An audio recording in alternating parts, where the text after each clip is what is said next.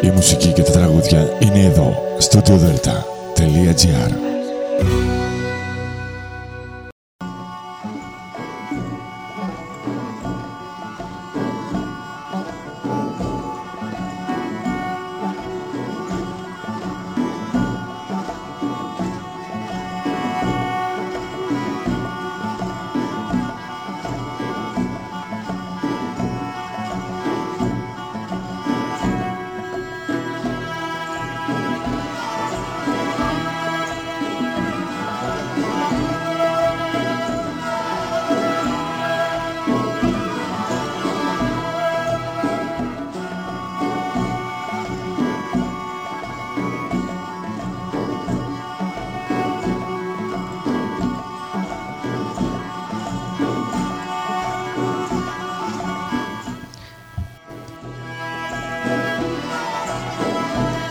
Καλημέρα σας κυρίες και κύριοι.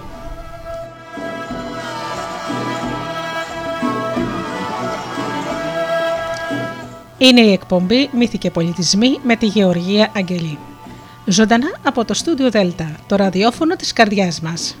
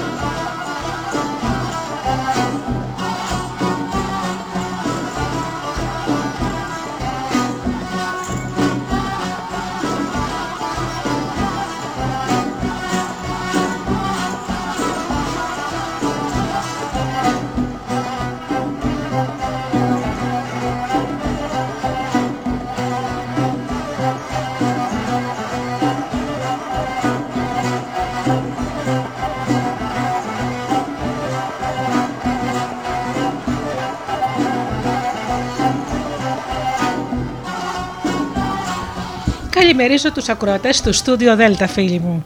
Καλώς ήρθατε στο σταθμό μας. Σήμερα θα πούμε ένα ιαπωνικό θρύλο, την πριγκίπισσα της θάλασσας, αλλά και παραμύθια από όλο τον κόσμο.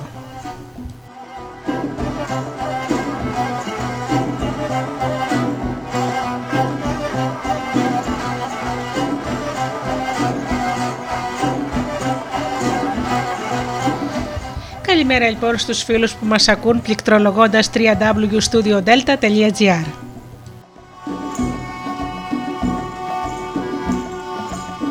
Καλημέρα και στους φίλους που μας ακούν από τις μουσικές σελίδες τις οποίες φιλοξενούμαστε όπως είναι το Live24.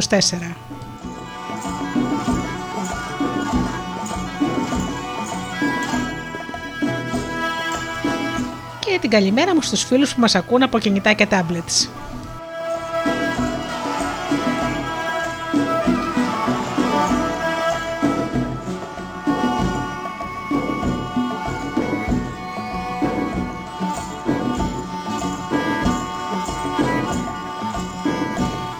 Φυσικά την καλημέρα μου στους συνεργάτες και φίλους, τον Τζίμι, την Αφροδίτη και την Ωρα.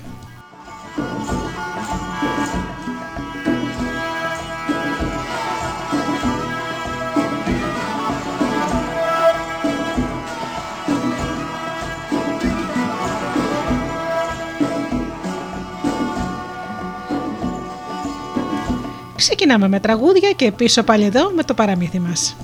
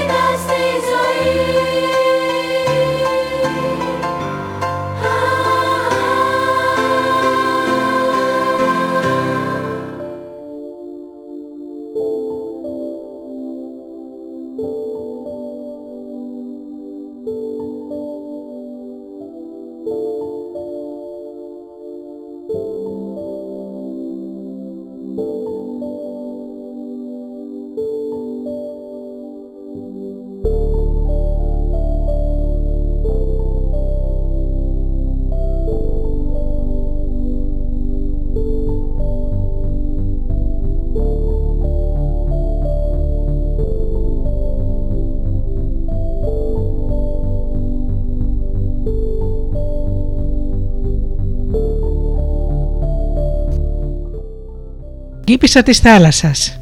Ιαπωνέζικος θρύλος.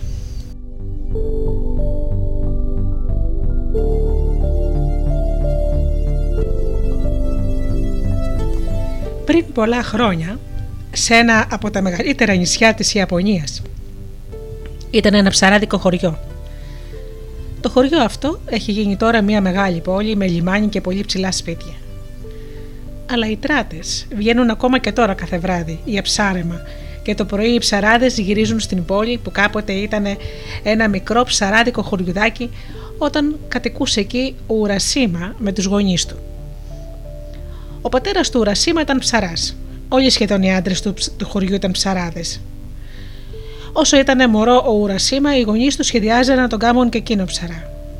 Η μητέρα του τον πήγαινε στην παραλία μέσα από το μικρό δασάκι, όπου ήταν το ξύλινο σπίτι τους, και μαζί παρακολουθάγανε τις στράτες που φεύγανε για ψάρεμα. Καθώς μεγαλώνανε, καθώς μεγάλωνε, παίρνεγε τις περισσότερες ώρες του στην παραλία. Ο Ουρασίμα είχε μάθει πως λέγανε τις βάρκες από έξω και ανακατοτά. Όταν μεγάλωσε αρκετά, βοήθαγε τους ψαράδες να κουβαλάνε τους κουβάδες με τα ψάρια από την παραλία στην αγορά του σπιτιού. Όσο έλειπαν οι τράτες, εκείνος καθόταν και περίμενε κάνοντας όνειρα για τη μέρα που θα γινόταν και εκείνος ψαράς. Καμιά φορά ο πατέρας του τον μάλωνε για αυτά τα ονειροπολίματα, αλλά στο βάθος ήταν ευχαριστημένος με τον Ουρασίμα, γιατί ήθελε πολύ να τον κάνει ψαρά όταν θα μεγάλωνε. Άρχισε να δείχνει στο γιο του πώς να διορθώνει τα σκισμένα δίχτυα. Επιτέλους, έφτασε η ώρα που ο Ρασίμα μεγάλωσε αρκετά για να μπορεί να πηγαίνει για ψάρεμα με τον πατέρα του. Εκείνη τη μέρα πέρασε ολόκληρη την παραλία. Το πρωί βοήθησε τον πατέρα του να ξεφορτώσει τα ψάρια που είχε πιάσει το προηγούμενο βράδυ. Η μητέρα του του είχε δώσει ένα καλαθάκι και του είχε βάλει μέσα κρύο βραστό ρύζι, λίγο ξερό ψάρι και φρούτα. Και φυσικά δύο ξύλινα πυρουνάκια για να μπορέσει να φάει. Το απόγευμα έπαιξε με τους φίλους του στην ακρογιαλιά. Ήσαν όλοι παιδιά, οι κόρες των ψαράδων. Φτιάχνοντας μικρά βαρκάκια από ξύλο και ρίχνοντάς τα στο νερό. Όταν οι ίσκοι των δέντρων και των βράχων μάκρυναν, οι γονείς του του φώναξαν πως ήταν ώρα να ετοιμαστεί. Τι ένα μπομπούλα ήταν κι αυτή που άρχισε τότε. Οι ψαράδες αρχίσαν να φωνάζουν ο ένας τον άλλον ότι έπρεπε να βιαστούν για να μην χάσουν την παλήρια. Τα αγόρια και τα κορίτσια βοηθάγανε τους γονείς τους να ρίξουν τις βάρκες στη θάλασσα και οι γυναίκες των ψαράδων φωνάζανε: Καλή ψαριά! Και καλώς να μας γυρίσετε. Ο Ουρασίμα κάθεσε στην πλώρη της βάρκας του πατέρα του. Είδε την παραλία να μένει πίσω τους. Μόλις σκοτίνιασε, βοήθησε τον πατέρα του να ρίξει τα δίχτυα. Βγήκε το φεγγάρι. Ο Ουρασίμα δεν έβλεπε πια την παραλία, μόνο το πανύψηλο βουνό Φούτζι φάνταζε μέσα στη νύχτα, φωτισμένο από το φεγγάρι. Πόσο χαιρόταν ο Ουρασίμα που άκουγε τα κύματα να έρχονται και να σκάζουν απαλά στα πλαϊνά της βάρκας. Σε μια στιγμή όμως τον έπιασε νύστα. Ξεκουράσου λιγάκι, παιδάκι μου, του είπε ο πατέρας του. Η θάλασσα είναι ήσυχη και μπορώ να κουμαντάρω τη βάρκα μόνος μου.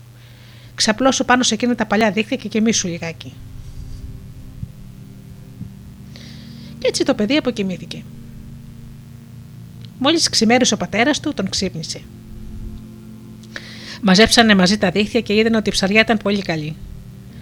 Ο Ουρασίμα άρχισε να καθαρίζει τα ψάρια ενώ ο πατέρας του έκανε κουπί για να ξαναγυρίσουν στην παραλία. Ώσπου να φτάσουν εκεί, ο Ουρασίμα είχε καθαρίσει όλα τα ψάρια. Μπράβο, γέ μου, είπε ο πατέρας του. Δεν ξέρεις πόσο με βοήθησες. Πήγαινε να χαιρετήσεις τη μητέρα σου και έλα μετά να πάμε τα ψάρια στην αγορά. Αυτό ήταν το πρώτο από τα πολλά νυχτερινά ταξίδια που έκανε ο Ουρασίμα για να βρει ψάρια. Οι φίλοι του και όλοι οι όσοι κατοικούσαν στο χωριό τον φωνάζανε ψαρόπουλο, και ακόμα και τότε που μεγάλωσε και έγινε νεαρός, το παρατσούκλι αυτό του έμεινε. Το ψάρεμα ήταν η μοναδική του απασχόληση και πολύ σπάνια σκεφτόταν τίποτα άλλο. Ώσπου να γίνει 20 χρονών, είχε φτιάξει μια δική του βάρκα και έβγαινε στη θάλασσα. Μερικές φορές έπιανε ψάρια και μερικές δεν έπιανε μα αγαπούσε πολύ τη θάλασσα και καθόταν ώρες και την αγνάντευε. Και φυσικά συνέχισε να βγαίνει με τον πατέρα του και τους άλλους για ψάρεμα. Μια μέρα, όταν έγινε νεαρός πια, περπάταγε στην ακρογιαλιά μαζί με τη μητέρα του, όταν εκείνη τον σταμάτησε κάτω από ένα δέντρο και του είπε: Παιδί μου, άρχισε εδώ στο χωριό οι φίλοι σου να σε λένε ψαρόπουλο. Μα δεν είσαι παιδί πια, σου το παρατσούκλι, αλλά είσαι κανονικός ψαράς. Αυτό που θέλαμε να γίνεις εγώ και ο πατέρας σου. Το ότι έγινα ψαράς καλή μου μητέρα το χρωστάω σε εσάς, απάντησε ο Ουρασίμα. Τέλος πάντων, τώρα ήρθε καιρός που εγώ και ο αποτιμημένος πατέρας σου σκεφτόμαστε ότι πρέπει να παντρευτείς και να. Να παντρευτώ. Μα δεν θέλω να. Ναι, γε μου, να παντρευτείς. Ήρθε ο καιρός σου να γίνεις οικογενειάρχης, παιδί μου.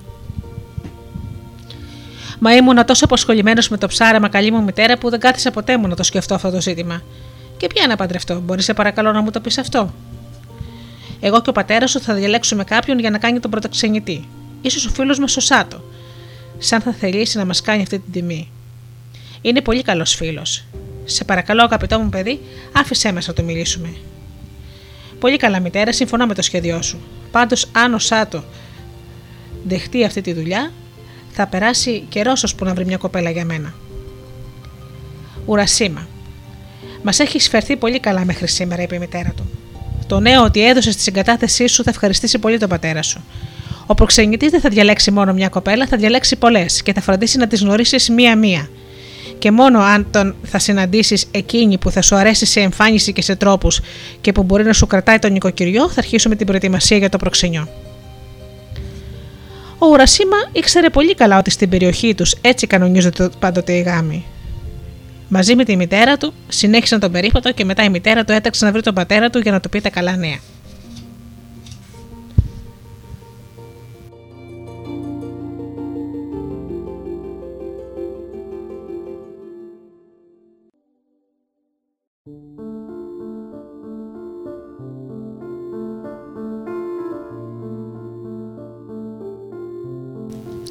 Όσο για τον Ουρασίμα, συνέχισε τον δρόμο του μονάχος.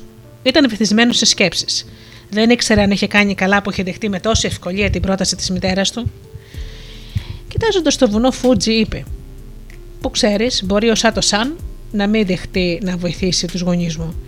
Μπορεί να αρχίσουν να ψάχνουν για άλλο προξενητή, και οπότε το άλλο ζήτημα θα καθυστερήσει.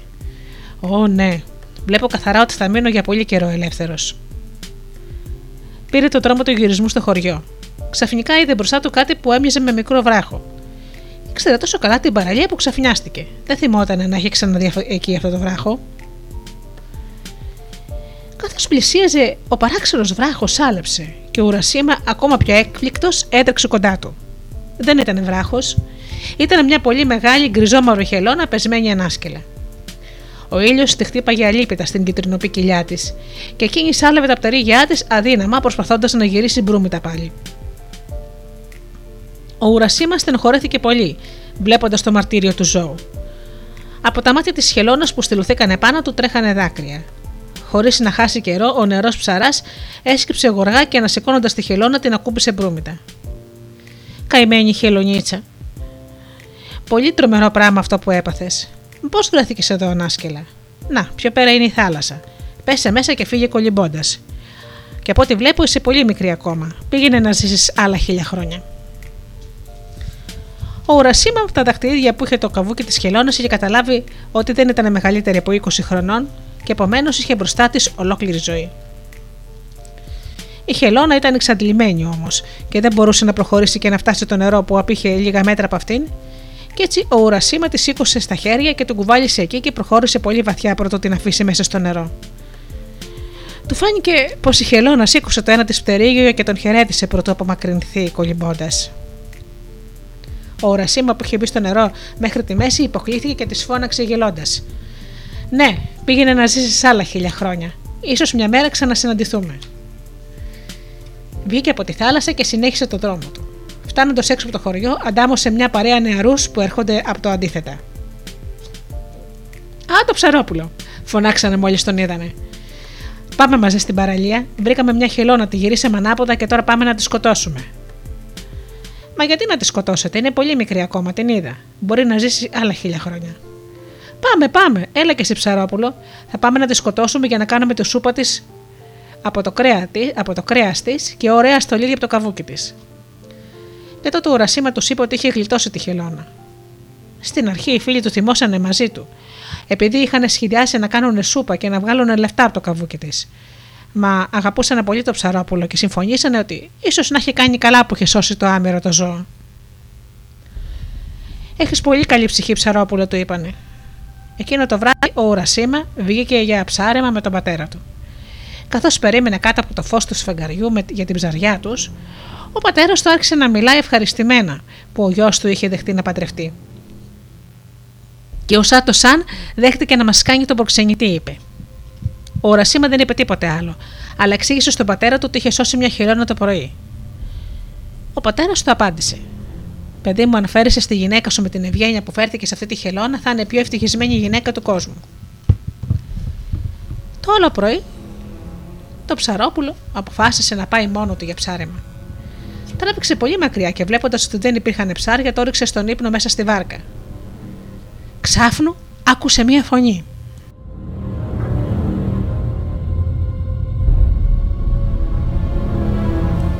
Ψαρόπουλο! Ε, ψαρόπουλο! Ο Ουρασίμα άνοιξε τα μάτια του. Δεν ήταν παρά το βουνό Φούτζι που υψωνόταν προς τον ουρανό. Νόμισε ότι είχε δει όνειρο και ξανά κλείσε τα μάτια.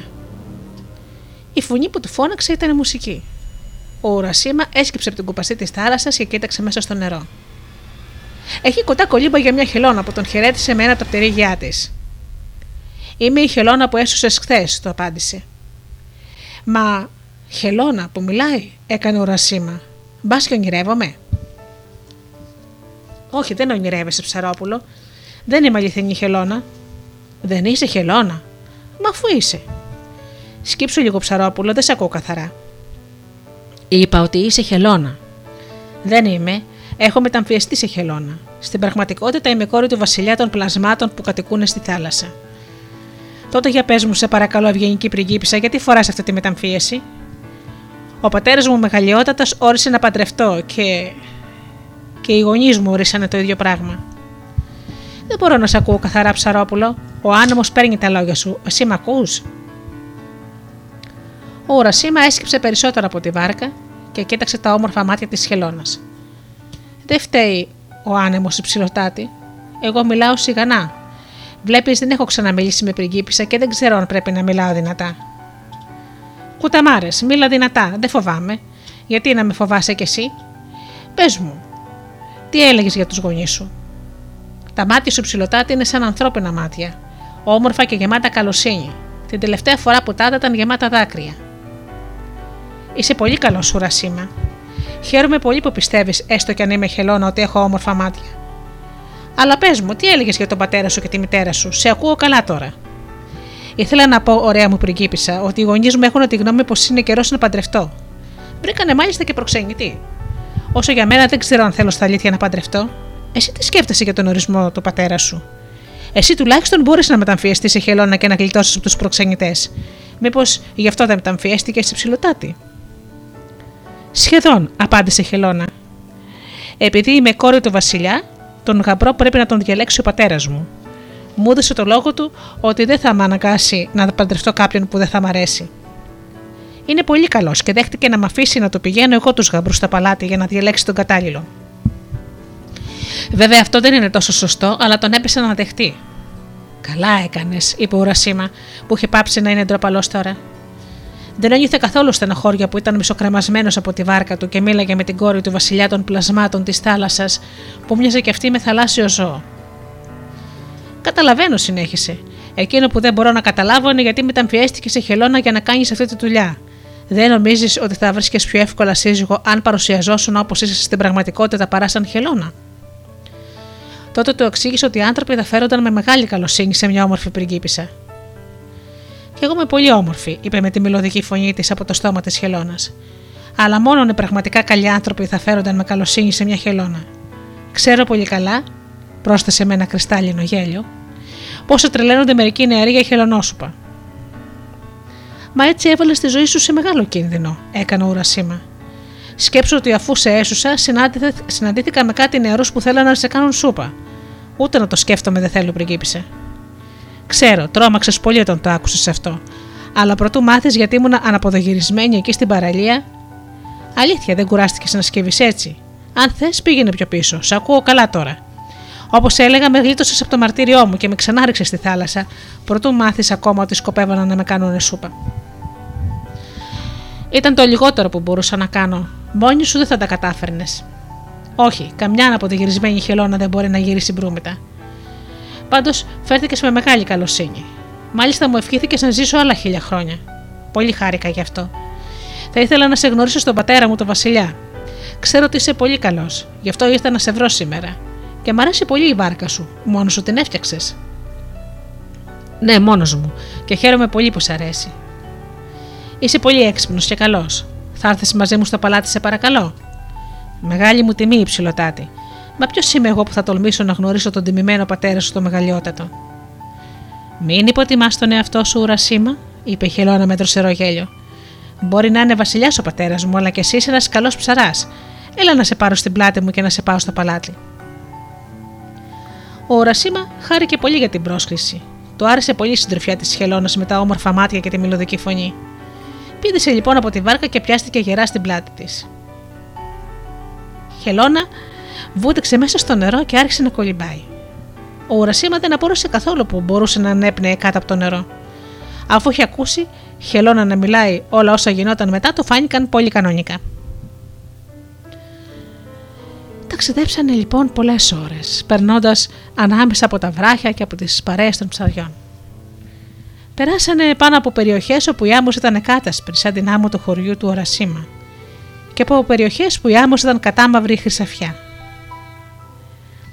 Περάσανε κοντά από τις μεγάλες φάλανε και από καρχαρίες και μέσα από ένα ολόκληρο στρατό με ξυφίε.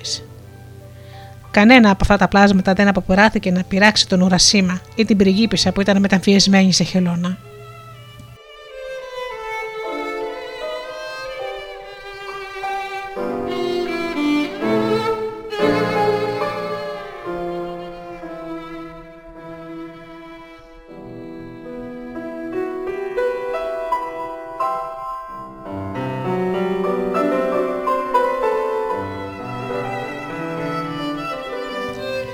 Σε μια στιγμή τους πήρε στο κατόπι μια ολόκληρη παρέα από χελώνες. Και μετά τους περικύκλωσε ένα κοπάδι σαρδέλες. Ο Ουρασίμα ήταν καταγοητευμένος από αυτά που έβλεπε και ευχόταν να μην τελειώσει ποτέ αυτό το, το ταξίδι. Ήθελε να δει κι άλλα παράξενα μέσα στη θάλασσα. Κοντεύουμε να φτάσουμε, του είπε η Χελώνα. Κρατήσου γερά γιατί θα πάρω βουτιά. Ο Ουρασίμα κρατήθηκε γερά από το καβούκι της Χελώνας. Άρχισαν λοιπόν να κατεβαίνουν και τα αυτιά του βουίζανε. Κάτω βαθιά άρχισε να διακρίνει ένα στραφτερό κάστρο. Η Χελώνα μπήκε από την κεντρική πύλη και σταμάτησε στον αυλόγυρο. Κάτι σαρτέλες που φυλάγανε σκοπή τους πλησιάσανε κάνοντας βαθιές υποκλήσεις. Μετά ήρθαν 12 χρυσόψαρα και τους κυκλώσανε και η πριγκίπισσα τα χαιρέτησε με καλοσύνη. Δείχνοντας τα χρυσόψαρα με το πτερί γιο της, εξήγησε στον Ουρασίμα. Αυτές είναι τι ποινίδε της ακολουθίας μου. Όταν αλλάξω και γίνω όπως πρέπει, θα σε συστήσω κανονικά. Περίμενε με εδώ. Τα όμορφα χρυσόψαρα περικυκλώσανε τη χελώνα και χαθήκανε πίσω από την πόρτα της αυλής. Ο Ουρασίμα στάθηκε και περίμενε. Είχε ξεχάσει εντελώς το χωριό του και χάζευε τα ψάρια που φυλάγανε σκοπή και το όμορφο παλάτι. Ύστερα από λίγο είδε τα χρυσόψαρα να γυρίζουν. Κολυμπάγανε κοντά το ένα στο άλλο, σαν να θέλανε να κρύψουν κάποιον που ήταν πίσω τους. Σε μια στιγμή σκορπίσανε και απομακρυνθήκανε, αφήνοντας τον ουρασίμα με ανοιχτό το στόμα. Στο σημείο όπου στεκόταν τα χρυσόψαρα, στεκόταν τώρα μια κοπέλα που η μορφιά της τάμπονε. Ήταν πλούσια αντιμένη με ένα κιμονό από αγνό κάτασπρο μετάξι και στη μέση της είχε σφιγμένη μια ολόχρηση ζώνη. Μα ο Ουρασίμα δεν κοίταγε τη ζώνη της, κοίταγε τα μάτια της. Εκείνα τα όμορφα μάτια και άθελά του έκανε με μια βαθιά υπόκληση. Και τότε άκουσε τη γνώριμη μελωδική φωνή που τόσο του άρεσε. Μην γίνεσαι τόσο τυπικός σου Ρασίμα, αφού είμαστε φίλοι τώρα πια. Η ψηλοτάτη είσαι πολύ όμορφη που Ρασίμα, κάνοντας δεύτερη υπόκληση. Μα σε προειδοποίησα ότι είμαι όμορφη, απάντησε εκείνη γελώντας. Πάμε στον πατέρα μου τώρα. Η όμορφη πριγκίπισσα οδήγησε τον Ουρασίμα σε μια άλλη αυλή και από εκεί στο εσωτερικό του παλατιού. Γύρω του κολύμπαγαν ένα σωρό πολύχρωμα ψάρια που ήσαν της υποδοχής. Ένας τεράστιος μαυροκόκκινος αστακός τους έμπασε στο δωμάτιο με το θρόνο και η πριγκίπισσα με τον ουρασίμα γονατίσανε και σκύψανε τα κεφάλια τους στο πάτωμα. Κόρη μου, είπε ο Βασιλιάς, αυτός είναι ο πρώτος γαμπρός που μου φέρνεις.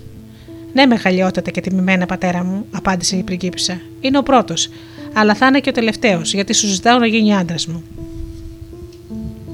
Γεμάτος έκπληξη και ευτυχία γιατί είχε αρχίσει να ερωτεύεται την πριγκίπισσα, το ψαρόπουλο σήκωσε τα μάτια του και κοίταξε το βασιλιά της θάλασσας. Ήταν ένας μεσόκοπος άντρας με πλούσια φορέματα. Κάνοντας άλλη μια υπόκληση, είπε: Ω μεγάλη ηγεμόνα και πατέρα της όμορφης πριγκίπισσας, θα είναι μεγάλη μου τιμή και ευτυχία αν παντρευτώ την κόρη σου. Και η πριγκίπισσα εξήγησε στον πατέρα της πως την είχε γλιτώσει ουρασίμα από βέβαιο θάνατο. Μόλις τ' άκουσε αυτό ο Βασιλιάς, έδωσε αμέσως τη συγκατάθεσή του για το γάμο. Μεθυσμένος από ευτυχία που βρισκόταν κοντά στην όμορφη πριγκίπισσα και το θαλάσσιο βασίλειό της, ο Ουρασίμα ξέχασε τελείως το χωριό του και τους γονείς του και το Σάτο Σαν που θα έψαχνε να του βρει γυναίκα να παντρευτεί. Ξέχασε ακόμα και το βουνό Φούτζι.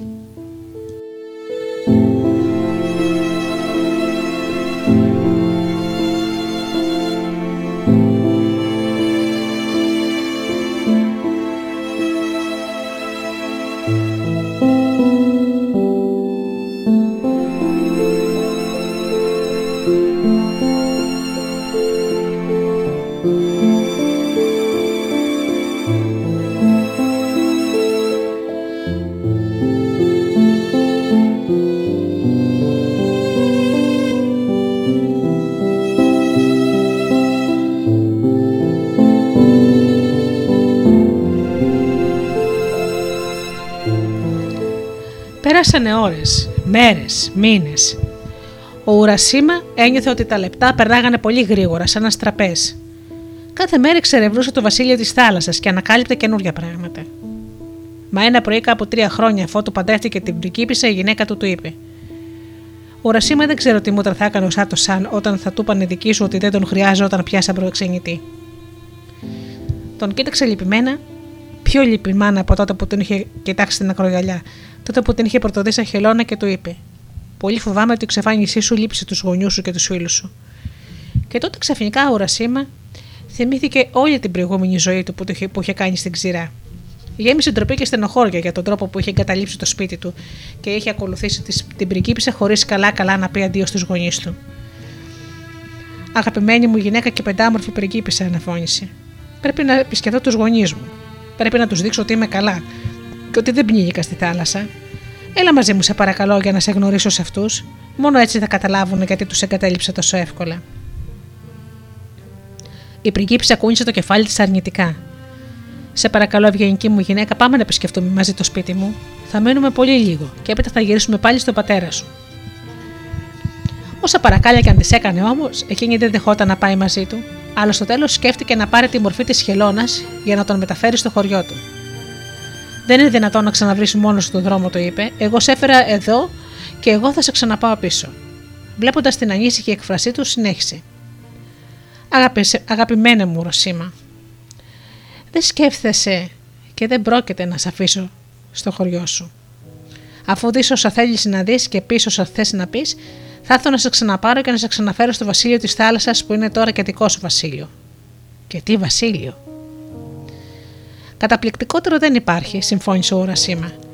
Και όλη αυτή τη μεγαλοπρέπεια και την ευτυχία τη χρωστάω σε σένα και μόνο σε σένα. Δεν θέλω να φύγω από εδώ ούτε ακόμα και για λίγο.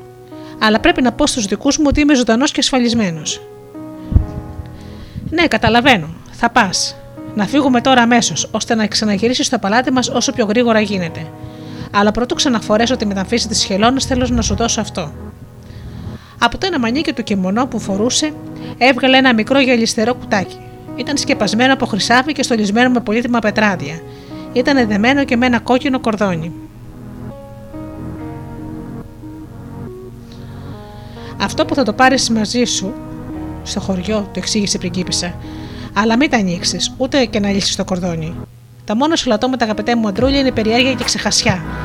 Να με αφήσεις κανέναν από αυτά τα δύο να σε κάνω να δεις τι είναι μέσα στο κουτί. Μα θέλω να μάθω. Γιατί μου κάνεις αυτό το δώρο και μετά λες να μην δω τι είναι μέσα;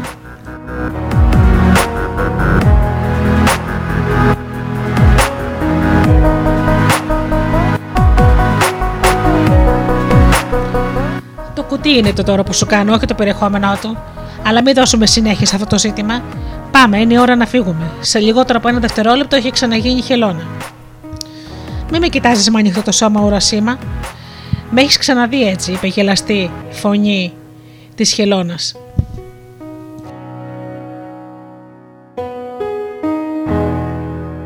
Γρήγορα καβάλισε την πλάτη μου.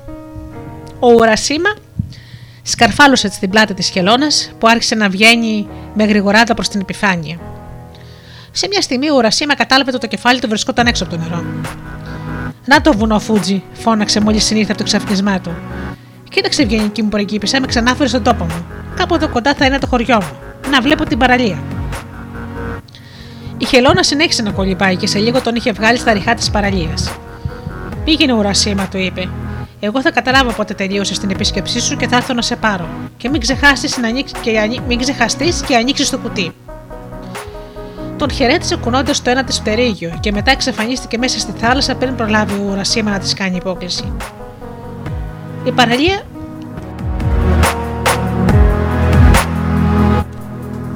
Η παραλία φαινόταν ολόιδια όπως την είχε αφήσει, αλλά πέρα από το δάσος είδε κάτι καινούρια σπίτια. Τρέχοντας προς τα εκεί, έκανε νοήματα στους ψαράδες που έβλεπε. Φτάνοντας κοντύτερα, διαπίστωσε ότι δεν γνώριζε κανέναν από δάφτους. Καλώς όρισες, ξένα του είπανε. Ποιος είσαι, Είμαι το ψαρόπουλο. Ψαρόπουλο, εμένα μου φαίνεσαι άντρας, και βάλανε τα γέλια. Μα δεν με θυμόσαστε, έκανε ώρα σήμερα. Κάποτε έμενα κι εγώ εδώ. Μα δεν πάει πολύς καιρός από τότε. Θα πρέπει να φύγα λίγο πρωτέ θα εσεί αυτό το χωριό. Οι ψαράδες κουνήσαν τα κεφάλι τους απορριμμένοι. Ο Ρασίμα του είπε αντίο λέγοντας ότι έπρεπε να δει τους δικούς του. Πέρασε τα καινούργια σπίτια και πήρε το δρομάκι για το δικό του σπίτι. Μπα, έγινε πολλή δουλειά εδώ πέρα, σκέφτηκε. Κάποιος μεγάλωσε το δρομάκι και το έκανε δύο φορές πλατύτερο. Ξαφνικά σταμάτησε νιώθοντας φόβο να πλημμυρίζει την καρδιά του. Το σπίτι των γονιών του δεν βρισκόταν εκεί, είχε εξαφανιστεί τελείως και δεν υπήρχε τίποτα που να δείχνει την προηγούμενη θέση του. Παντού φύτρωνε ψηλό χορτάρι και τίποτα άλλο. Πανικόβλητος και μην μπορώντας να δώσει καμιά εξήγηση γι' αυτό, ο Ουρασίμα έκανε μεταβολή και έτρεξε σαν τρελός προς την Ιταλία. Οι ψαράδες ήταν ακόμα εκεί που τους είχε αφήσει και κουβεντιάζανε. Βρίσκοντας με δυσκολία τα λόγια, το φώναξε. Βοηθήστε με, σας παρακαλώ. Πού βρίσκονται οι γονείς μου, καλοί μου άνθρωποι; Το σπίτι τους δεν βρίσκεται στη θέση του. Μόνο χορτάρι είδε σε εκείνο το μέρος. Είμαι ο Ουρασίμα, ο γιος του Ψαρόπουλου. Είμαι ο Ουρασίμα, ο γιος τους το ψαρόπουλο, και δεν ξέρω πού πήγανε, ούτε που πρέπει να ψάξω για να τους βρω. Και πάλι κουνήσαν τα κεφάλια τους ψαράδες. Μιλήστε λοιπόν, έκανε ο Ουρασίμα. Κάποιος από εσάς πρέπει να ξέρει που βρίσκονται οι δικοί μου. Ουρασίμα, είπες, είπε με τρεμολιαστή φωνή που σε ένα πολύ γέρο ψαρά. Ναι, είμαι ο Ουρασίμα το ψαρόπουλο.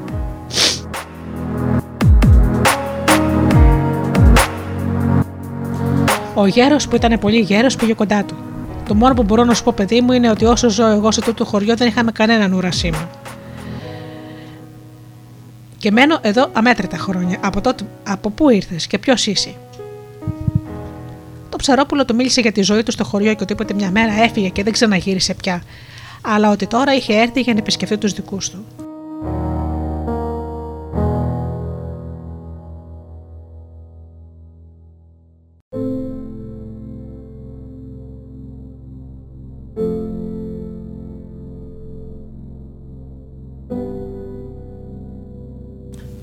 Πολύ καλά έκανες, του πάντησε ο γέρος, αλλά η δική σου δεν είναι εδώ. Μετά είπε στο ψαρόπλο ότι κυκλοφορούσε στο χωριό μια ιστορία για ένα νεαρό που είχε κατοικήσει εκεί πριν 300 χρόνια και τον λέγανε Ουρασίμα. Το παρατσούκλι του ήταν ψαρόπουλο, συνέχισε ο γέρος. Αυτός ο νεαρός ράγιζε την καρδιά των δικών του, βλέποντας, φεύγοντας μια μέρα με τη βάρκα του. Ήταν η μέρα που οι γονείς του είχαν παρακαλέσει ένα προξενητή να του βρει γυναίκα για να παντρευτεί. Από τότε δεν ξαναφάνηκε. Βρήκανε τη βάρκα του και πιστεύτηκε ότι ο νερός πνίγηκε. Οι γονείς του, υπόθηκε, δεν συνήρθανε ποτέ από τη στενοχώρια τους. Αλλά αυτά που σου λέω γίνανε πριν από 300 χρόνια. Δεν μπορεί να είσαι εσύ το ψαρόπουλο. Ο Ρασίμα ήξερε πως αυτός ήταν το ψαρόπουλο. Ξαφνικά κατάλαβε ότι τα χρόνια πέρναγαν πολύ γρήγορα κάτω στο βασίλειο της θάλασσας. Μόνο το βουνό Φούτζι έμενε ίδιο και απαράλλακτο και η παραλία. Το χωριό ήταν αλλαγμένο. Οι άνθρωποι που κατοικούσαν εκεί διαφορετικοί και οι αγαπημένοι του πεθάνει. Νιώθοντας μεγάλη στενοχώρια, άφησε τους ψαράδες και προχώρησε αργά προς την άσπρη άμμο, μην ξέροντας τι να κάνει και πότε θα ξαναρχόταν η πριγκίπισσα για να τον πάρει. Κάθεσε σε ένα βράχο και αγνάντευσε τη θάλασσα, ψάχνοντας για τη χελώνα. ακούπησε το σαγόνι του στο χέρι του. Καθώς έκανε αυτή την κίνηση, το κουτάκι που του είχε δώσει η γυναίκα του ξέφυγε από τα χέρια του και έπεσε χάμα. Χωρίς να το σκεφτεί, έλυσε το κατακόκκινο κορδόνι και άνοιξε το κουτί. Την ίδια στιγμή θυμήθηκε τα λόγια της γυναίκας του. Μα ήταν πολύ αργά. Η ξεχασιά του και η περιέργειά του είχαν νικήσει. Ήθελε τόσο πολύ να μάθει το μυστικό του κουτιού που είχε ξεχάσει τις εντολές της. Ένα λεπτό άσπρο σύννεφο βγήκε από το κουτί και, κατα... και τύλιξε το κεφάλι του ουρασίμα. Τα μαλλιά του γίνανε κάτρασπα σαν το χιόνι. Τα χέρια του λεπτύνανε και ζαρώσανε. Προσπάθησε να ξανακλείσει το κουτί, αλλά τα δάχτυλά του τρέμαναν και δεν είχαν δύναμη. Τα χρόνια 300 από δάφτα είχαν βγει μέσα από το κουτί και είχαν φορτωθεί στην πλάτη του Ουρασίμα όταν 300 χρονών. Ο γέρο Ουρασίμα άφησε ένα αναστεναγμό και ξάπλωσε ένα άσκυλα πάνω στην άμμο που τόσο είχε αγαπήσει.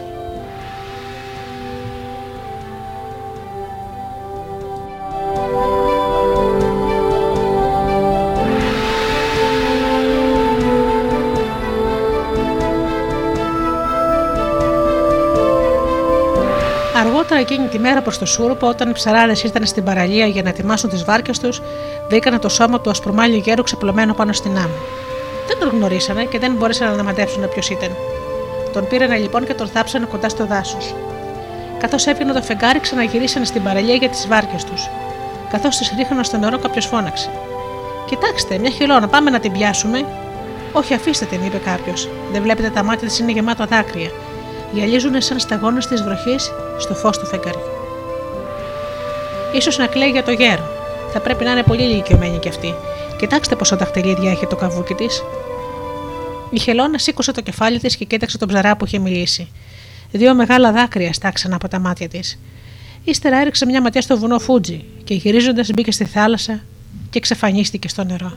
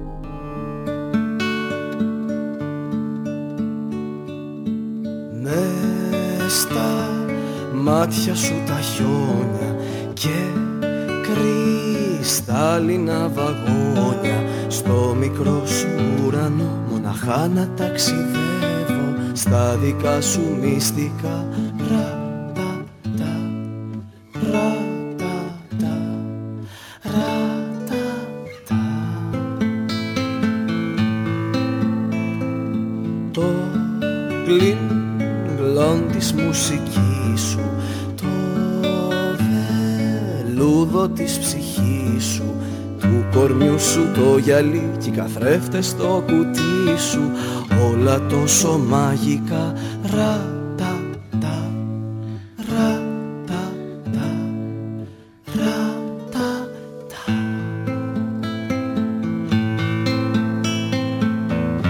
Γυάλινη μικρή κουκλίτσα. Πες μου που είναι το κλειδί σου. Για να έρθω κρυφά το βράδυ να σε κλέψω από το κελί σου. Να σου χτίσω ένα παλάτι πιο ψηλά κι απ' τους εθέρες. Να χορεύεις κάθε βράδυ με κιθάρες και φλογές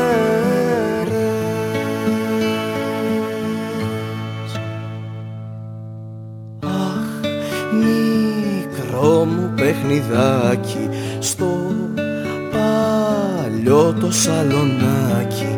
Δεν βαρέθηκες λοιπόν τόσα χρόνια να κοιμάσαι ξεχασμένο στη γωνιά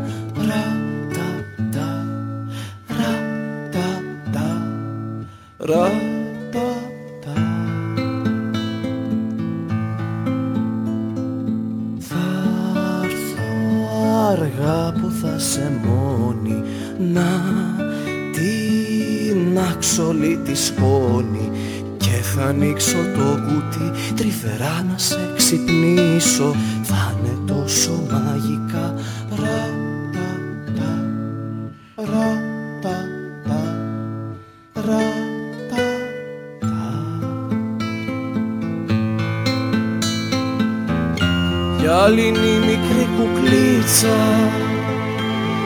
Πες μου που είναι το κλειδί σου. Για να έρθω κρυφά το βράδυ να σε κλέψω από το κελί σου.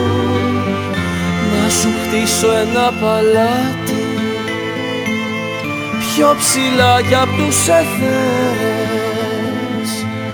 να χορεύεις κάθε βράδυ με κιθάρες και φλογές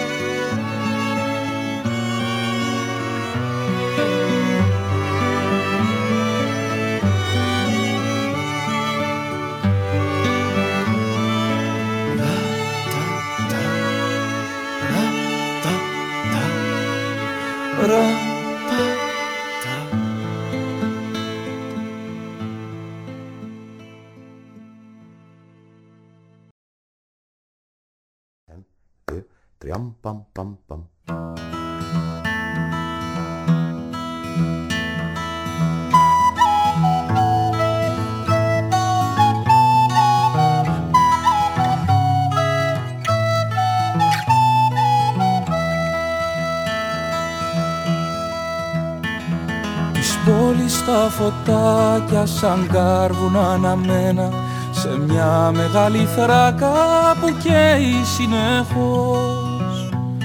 Οι νύχτες μαγεμένες του φεγγαριού τσουλήθρα και η αγάπη μας να μένει ξανά στα προσέχως Έξω από την πόρτα σου μια θάλασσα θα πλώσω και θα σου κεντήσω χρυσή ακρογιαλιά. Με την τρύπια βάρκα μου κρυφά θα σε σημώσω και θα ναυαγίσω στη γλυκιά σου αγκαλιά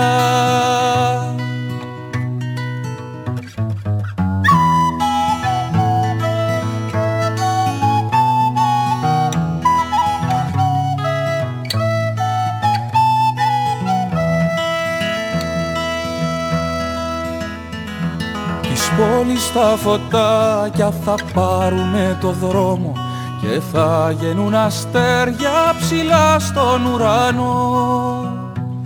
Η πόλη θα κοιμάται και θα έρθει σαν αέρας για να με ξημερώσει σε κόσμο μαγικό.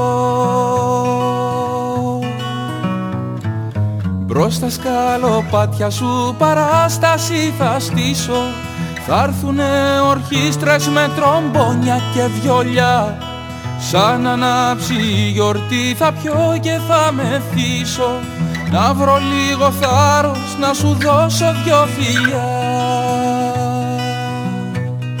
Ριαμ παμ παμ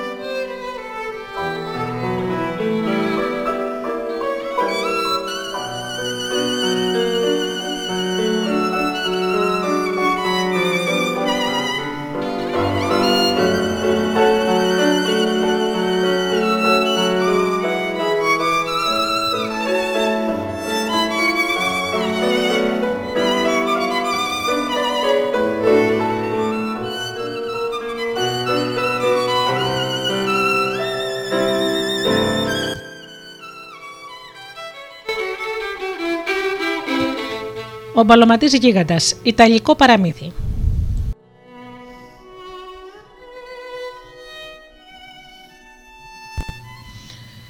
Μια φορά και έναν καιρό ήταν ένας μπαλωματής που έμεινε στη Γένοβα, στη δυτική ακτή της Ιταλίας, και που είχε βαρεθεί να μουτσια. Ήταν και όπως καταλαβαίνετε είχε γεννηθεί μέσα στη δουλειά αυτή. Σόλιασμα, κάρφωμα, μπάλωμα παπουτσιών. Είχε περάσει τα καλύτερα χρόνια του δουλεύοντας στο δέρμα, γι' αυτό όταν έφτασε σε ηλικία 25 χρονών αισθάνθηκε ότι δεν μπορούσε να αντέξει πια. Είμαι πολύ έξυπνος άνθρωπος να χαραμίσω τη ζωή μου φτιάχνοντας παπούτσια των άλλων, είπε μέσα του. Θα πάω να γνωρίσω τον κόσμο. Ποιος ξέρει, μπορεί να κάνω την τύχη μου. Δεν αποκλείεται να παντρευτώ και καμιά. Ο Μπολοματή ήταν πραγματικά έξυπνος άνθρωπος και πολύ γενναίος. Μα ήξερε πολύ καλά ότι καμιά πριγκίπισσα, οποιαδήποτε πριγκίπισσα δηλαδή, θα έβαζε τα γέλια στην ιδέα ότι ένας Μπολοματή ξεκίνησε. Λες και είχε γεννηθεί διαφορετικό. Το πρώτο πράγμα που έκανε ήταν όταν, αγόρ... ήταν όταν σε ένα μεγάλο στρογγυλό κομμάτι τυρί. Το άφησε στο σπίτι του, το έβαλε πάνω στο τραπέζι και το άφησε εκεί κάμποσε μέρες δίχως να το αγγίξει. Όταν πήγε να το δει όπως ήταν, όπως περίμενε άλλωστε, ήταν γεμάτο μυγάκια και τεροσκούλικα. Άρπαξε που μπάλωνε εκείνη τη στιγμή και το κατέβασε μόλις του τη δύναμη πάνω στο τί, σκοτώνοντας αμέτρητες μύγες και σκουλίκια. Κάθισε, μέτρησε προσεκτικά και ανακάλυψε ότι είχε σκοτώσει 400 μύγες και σκουλίκια και πληγώσει άλλες 500. Ύστερα αγόρασε μια στρατιωτική σχολή, ένα φανταχτερό καπέλο και ένα σπαθί. Τα φόρεσε, έφυγε από το σπίτι του και έριξε μια ματιά ολόγερα στην πόλη για τελευταία φορά. Ύστερα πήρε το δρόμο προς το εσωτερικό της χώρας, περπατώντας βουνά και λαγκάδια. Περπατούσε, περπατούσε, περπατούσε, ώσπου στο τέλος έφτασε σε μια μεγάλη πολιτεία που ήταν έβουσα τη παπαρχία και είδε το κάστρο του Βασιλιά χτισμένο πάνω σε ένα λόφο που ψωνόταν στη μέση της πόλης. Μια και δυο τράβηξε για εκεί και ζήτησε να δει το Βασιλιά. Όταν έγινε δεκτή στην αίθουσα των ακροάσεων, υποκλήθηκε στο μονάρχη και είπε: Μεγαλειότατε, να σου συστηθώ. Είμαι γνωστός με το όνομα Λόρδος της Μίγα και είμαι πραγματικά και νέο στρατιώτης. Στην τελευταία μάχη όπου πήρα μέρος πριν από λίγες μέρες, άφησα πίσω μου 400 νεκρούς και 500 τραυματίες. Φαίνεται ο Βασιλιάς τον κοίταξε με κάποια έκπληξη. Δεν μου φαίνεσαι και τόσο αγριοπό στρατιώτη, είπε, αλλά τα φαινόμενα πολλές φορές είναι πατηλά. Αν όμως είναι τα πράγματα όπω λες, μπορείς να μου κάνεις μια μεγάλη χάρη. Δεν έχεις παρά να μου το ζητήσεις, μεγαλειότατε. Το σπαθί μου και η ζωή μου σου ανήκουν. Και τότε ο Βασιλιάς του εξήγησε ότι στο δάσος ζούσε ένας τρομερός γίγαντας που είχε καταντήσει ο φόβος και τρόμος της περιοχής. Δεν περνούσε μέρα τείχου να αρπάξει κάποιον, είτε άντρα είτε γυναίκα, είτε παιδί και να τον φάει. Ο γίγαντας αυτός στρεφόταν μόνο με ανθρώπινο κρέας. Ο Βασιλιάς είχε στείλει υπότες, πολεμιστές και πρίγκιπες για να προσπαθήσουν να εξοντώσουν τον γίγαντα, αλλά είχαν αποτύχει όλοι τους και μάλιστα μερικοί από αυτούς είχαν χάσει και τη ζωή τους πάνω στην προσπάθεια. Δεν υπάρχει πιο εύκολο πράγμα, απάντησε ο Μπαλαματής, αν και δεν ένιωθε την αυτοπεποίθηση που έδειχνε ότι είχε. Κάτι τέτοιο γύριμα κι εγώ. Μα πες μου μεγαλειότατε, αν σου φέρω το κεφάλι του γίγαντα, θα μου δώσεις την κόρη σου για γυναίκα; Και βέβαια, υποσχέθηκε ο Βασιλιάς. Ο Παλαματή άρπαξε το σπαθί του και ξεκίνησε αμέσως για το δάσος, όπου εκεί είχε το κάστρο του ο γίγαντας. Το σπαθί το πήρε έτσι για επίδειξη. Ήξερε πολύ καλά ότι δεν θα τον μεταχειριζόταν καθόλου προκειμένου να εξοντώσει το γίγαντα. Επίσης πήρε μαζί του λίγο τυρί και κάμποσε μαστίχα. Και καθώς πήγαινε, ζύμωνε το τυρί με τη μαστίχα και έφτιαχνε μικρούς βόλους που έμοιαζαν σαν να ήταν καμωμένοι από μάρμαρο. Σε εκείνο το μέρος της Ιταλίας το μάρμαρο αυθονούσε και όποιος και αν έβλεπε εκείνους τους βόλους θα νόμιζε πως ήταν πραγματικά καμωμένοι από μάρμαρο. Όταν αντίκρισε από μακριά το κάστρο του γίγαντα, σκαρφάλωσε στα κλαδιά ενός δέντρου και κάθεσε σε ένα από αυτά για να περιμένει. Δεν περίμενε πολύ. Προτού πέσει ο ήλιος ακόμα, άκουσε το γίγαντα να έρχεται. Η γη βογκούσε και έτρεμε κάτω από τα πόδια του. Τα κλαδιά των δέντρων έσπαζαν στο πέρασμά του, ενώ τα πουλιά και τα μικρά ζώα του δάσους έφευγαν μακριά και τρομαγμένα. Όπως περίμενε ο Μπαλαματή, ο γίγαντας δεν είχε προλάβει να φτάσει κάτω από το δέντρο του, όταν σταμάτησε και άρχισε να μυρίζεται τον αέρα. Μου μυρίζει ανθρώπινο κρέας, αναφώνησε και κοίταξε ψηλά το δέντρο. Α, ώστε εσύ είσαι εκεί πάνω. Κατέβα γρήγορα γιατί θα σπάσω το δέντρο και θα πέσεις να δεις. Καταβαίνω αμέσως, απάντησε πρόθεμα ο Μπολαματή. Πρόσεξε μόνο, μην με μετανιώσεις. Σε προειδοποιώ ότι είμαι πιο δυνατό άνθρωπος του κόσμου. Την περασμένη εβδομάδα κιόλας σκότωσα 400 από τους εχθρούς μου με ένα μόνο χτύπημα.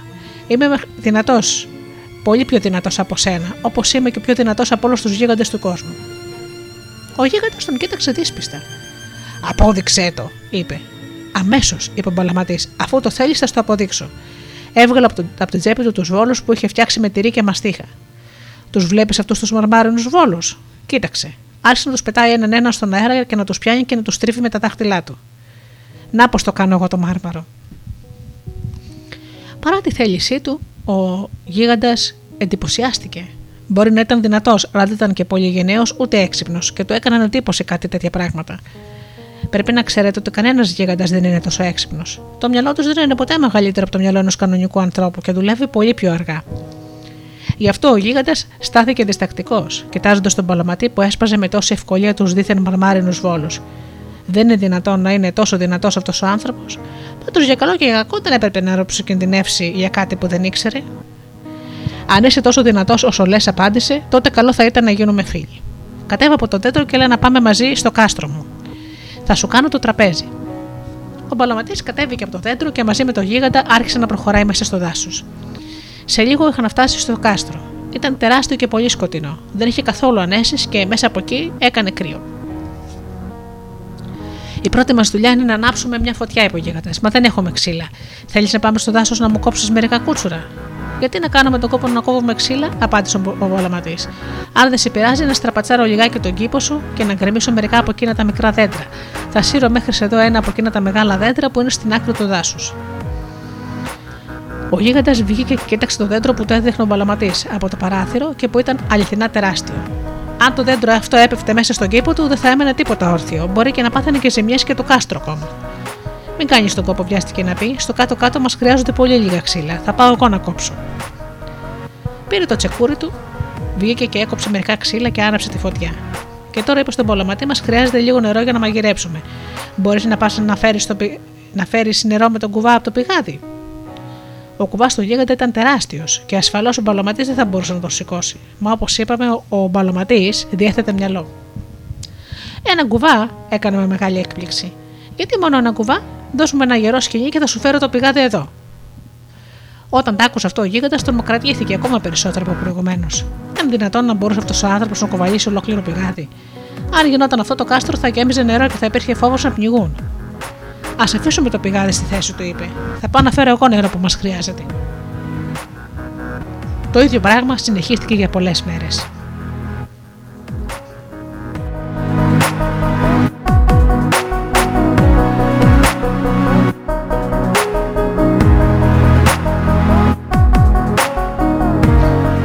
Μπαλαματής δεν έπεβε ούτε στιγμή να καφιολογιάται για τη δύναμή του, και ο γίγαντας παρόλο που είχε ακόμα τις αμφιβολίες του, φοβόταν να τον δοκιμάσει.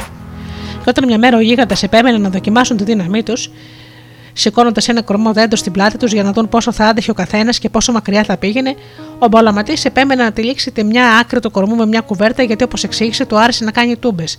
Οπότε όποτε μετέφερε βαριά φορτία και μπορεί να έκανε καμιά ζημιά στο γίγαντα. Ο γίγαντας δίστασε. Οπότε ο Μπαλαματή έτρεξε στο κρεβάτι του, άρπαξε μια κουβέντα και άρχισε να τυλίγει την άκρη του κορμού. Και τότε ο καημένος ηλίθιος γίγαντας τον πίστεψε. Έχασε το θάρρος του και αρνήθηκε να συνεχίσουν αυτή τη δοκιμασία. Στο μεταξύ ο γίγαντας είχε βαρεθεί το φιλοξενούμενό του, αλλά από την άλλη μεριά τον φοβόταν κιόλας, γιατί δεν ήξερε με τι τρόπο να τον ξεφορτωθεί. Κατέληξε λοιπόν στην απόφαση ότι η μόνη λύση ήταν να τον ευνηδιάσει, να τον πιάσει στον ύπνο και να τον σκοτώσει. Με αυτή τη σκέψη στο μυαλό του επέμενε να κοιμηθεί μια βραδιά μπολαματή στο ίδιο δωμάτιο με αυτόν, και μάλιστα στο ίδιο τεράστιο κρεβάτι που κοιμόταν και εκείνος. Ο μπαλωματή δέχτηκε πρόθυμα. Μόλις έπεσαν στο κρεβάτι, όπως σβήσαν όλα τα φώτα, έβαλε ένα καρπούζι πάνω στο, στο μαξιλάρι του στη θέση που κανονικά θα έπρεπε να είναι το κεφάλι του, και ο ίδιος κρύφτηκε κάτω από το κρεβάτι. Ο γίγαντας περίμενε ώσπου πίστεψε ότι ο μπαλωματή είχε αποκοιμηθεί, και μετά σιγά σιγά σήκωσε ένα βαρύ σίδερο που είχε κρύψει κάτω από το κρεβάτι του, από τη δική του μεριά. Από την άλλη στιγμή άρχισε να τον αβοκατεβάζει με δύναμη πάνω στο μαξιλάρι. Ακριβώς στο σημείο που θα έπρεπε να είναι το κεφάλι του μπαλωματή, ώσπου ήταν εντελώς βέβαιος ότι ο εχθρός του είχε πεθάνει. Και πραγματικά το καρπούζι είχε γίνει λιώμα από τα πολλά χτυπήματα. Όταν ο γίγαντας έπαψε να το χτυπάει με το σίδερό του, ο μπαλωματής καρφάλωσε στο κρεβάτι, παραμέρισε το λιμένο καρπούζι και ξάπλωσε. Και ξαφνικά χασμουρήθηκε με θόρυβο. Όταν άκουσε το χασμουριτό του γίγαντας, ένιωσε την καρδιά του να βουλιάζει και να φτάνει κάτω στα πόδια του. Έτρεμε τόσο πολύ από το φόβο του που κονιόταν όλο το σπίτι. Τι συνέβη, ρώτησε. Είσαι καλά; Ειλικρινά δεν ξέρω τι έγινε, απάντησε ο Πολαματή. Σαν να με ενόχλησε κάτι προλίγου. Θα ότι με τσίπησε ένας ψήλος στο αυτή. Αλήθεια, έχει ψήλο στο κρεβάτι σου. Μόλις τα άκουσε αυτό, ο γίγαντας τρόμαξε τόσο πολύ που λίγο έλειψε να χάσει τα λόγια του. Τώρα πια δεν του έμενε καμιά αμφιβολία ότι ο ξένος του ήταν πραγματικά τόσο δυνατός όσο πραγματικά του έλεγε. Και όλη τη νύχτα έμεινε άγρυπνος. Μάτι δεν έκλεισε εκείνο το βράδυ. Ορκιζόταν και ξαναορκιζόταν ότι δεν θα προσπαθούσε να ξανακάνει τον έξυπνο, ούτε θα αποφάσισε ποτέ να δοκιμάσει τη δύναμη του ξένου. Αντίθετα, θα έκανε ό,τι του ζητούσε ο ξένος του, με την ελπίδα ότι μια μέρα θα σηκωνόταν και θα έφευγε μόνος του για να πάει να μείνει κάπου αλλού. Την άλλη μέρα όμως εκείνος που πρότεινε να συναγωνιστούν πάλι ήταν ο Πολαματή. Θα έβραζαν ένα καζάνι μακαρόνια, είπε, και θα αποδείκνει ότι μπορούσε να καταπιεί τα μισά χωρίς να τα μασίσει. «Ε, δεν το πιστεύω αυτό που λες, απάντησε Φιλίπποπτα ο γίγαντας. Μα και να μπορέσεις να καταπιείς το μισό καζάνι με τα μακαρόνια χωρίς να τα μασίσεις, πάλι δεν θα μπορέσεις να τα αποδείξεις. Γιατί δεν θα μπορέσει να δω το στομάχι σου; Ο θα μπορέσεις, τον, τον διαβεβαίωσε ο Μπολαματή. Μόλις τελειώσουμε το φαγητό μας, θα αρχίσω. Θα σκίσω το στομάχι μου σε ένα σημείο για να μπορέσεις να δεις τα μακαρόνια. Και αν έχω μασίσει έστω και μια πυρουνιά, θα χάσω το, σύστημα, το στοίχημα. Άναψε φωτιά, έβρεσε νερό και μαγείριψε τα μακαρόνια. Μετά κάθισαν και έφαγαν όσα μακαρόνια μπορούσε ο καθένας. Με βούτυρο και νόστιμη σάλτσα. Με μόνη διαφορά τον Παλαματή είχε δέσει μια σακούλα στο λαιμό του και την είχε κρύψει κάτω από το γυλαίκο του. Με τέτοιο τρόπο που όλα τα μακαρόνια που πήγαιναν αντίθετα στο στόμα του έπεφταν εκεί αμάσιτα. Μόλις τελείωσαν το φαγητό, τους είπε στο γίγαντα: Άνοιξε τα μάτια σου τώρα. Έσκησε τη σακούλα και από πάνω μέχρι κάτω και άφησε τα μάσιτα μακαρόνια να πέσουν χάμου. Ύστερα ξανακούμπωσε το γυλαίκο του και κοίταξε τον γίγαντα χαμογελαστός. Γιατί να κάθομαι να μασάω αφού μπορώ να τα καταπίνω έτσι, μα αφού το κάνεις εσύ, θα μπορέσω να το κάνω κι εγώ, είπε θυμωμένο ο γίγαντας. Και αρπάζοντας ένα μαχαίρι, έσκησε το στομάχι του από πάνω μέχρι κάτω. Φυσικά, όπως καταλαβαίνετε, έμεινε στον τόπο. Ο μπαλωματής έκοψε το κεφάλι του γίγαντα και το πήγε στο Βασιλιά. Ορίστε, είπε, πες μου μόνο αν έχεις φασαρίες με κανένα άλλο γίγαντα.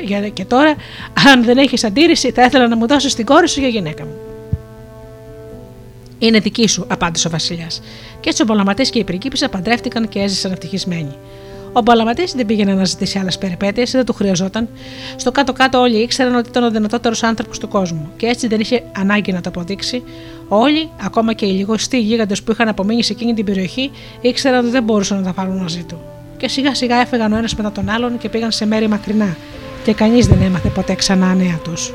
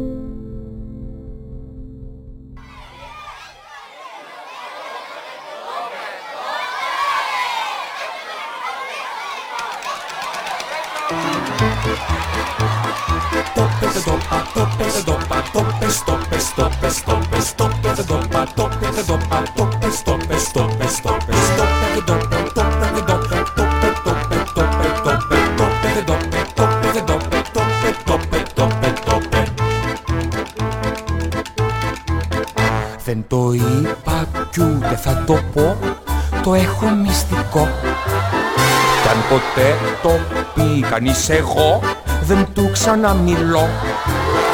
Το καρφί θα βρει τον τρόπο να το πει σιγά να μην του καίγεται καρφί. Κι Κοίτα τώρα ποιος μιλά, αχ ποιος μιλά. Ο μαρτυριάρης λέει τα μυστικά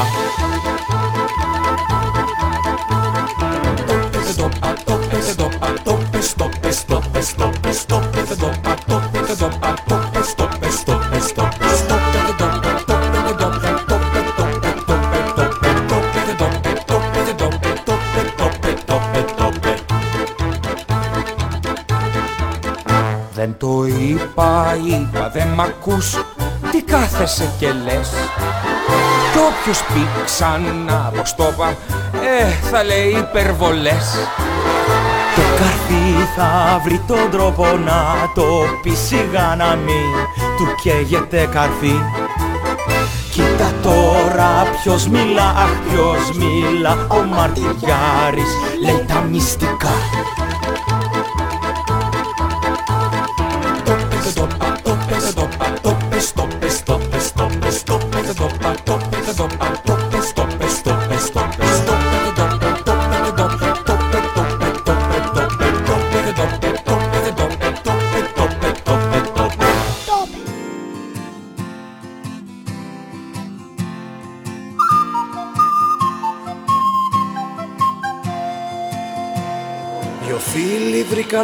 σανίδα και ένα ξεθοριασμένο χάρτη. Βάλαν σεντόνι για πανάκι και το σκουπό ξυλό κατάρτι. Και κάποια μέρα ξεκινήσαν με το όνειρο τους για σημαία να φτάσουνε στις γης στην άκρη να δούνε πράγματα σπουδαία.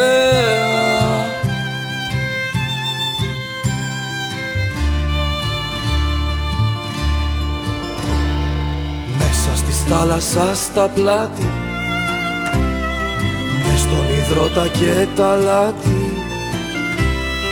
Για τη χαρά του ταξιδιού με μια λαχτάρα προχωράνε μαγεμένα βράδια κάτω από των αστεριών τα χάδια. Θυμούνται το μορφό νησί τους κι ύστερα μέσω το ξεχνάνε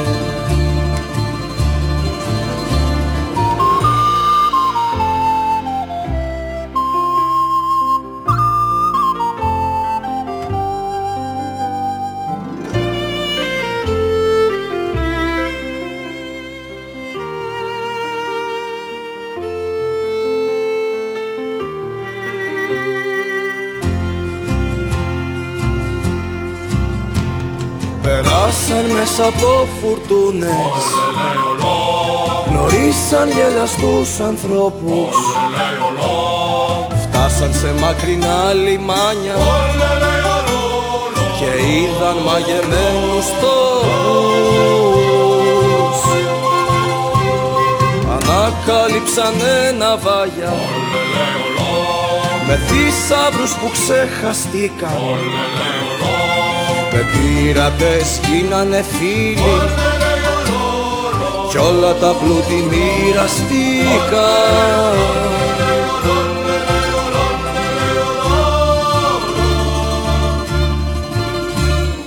Μέσα στη θάλασσας στα πλάτη Μες στον υδρότα και τα λάτι. Για τη χαρά του ταξιδιού με μια λαχτάρα προχωράνε κάποια μαγεμένα βράδια. Κάτω από των αστεριών τα χάδια. Θυμούνται το μορφό νησί τους κι ύστερα αμέσως το ξεχνάνε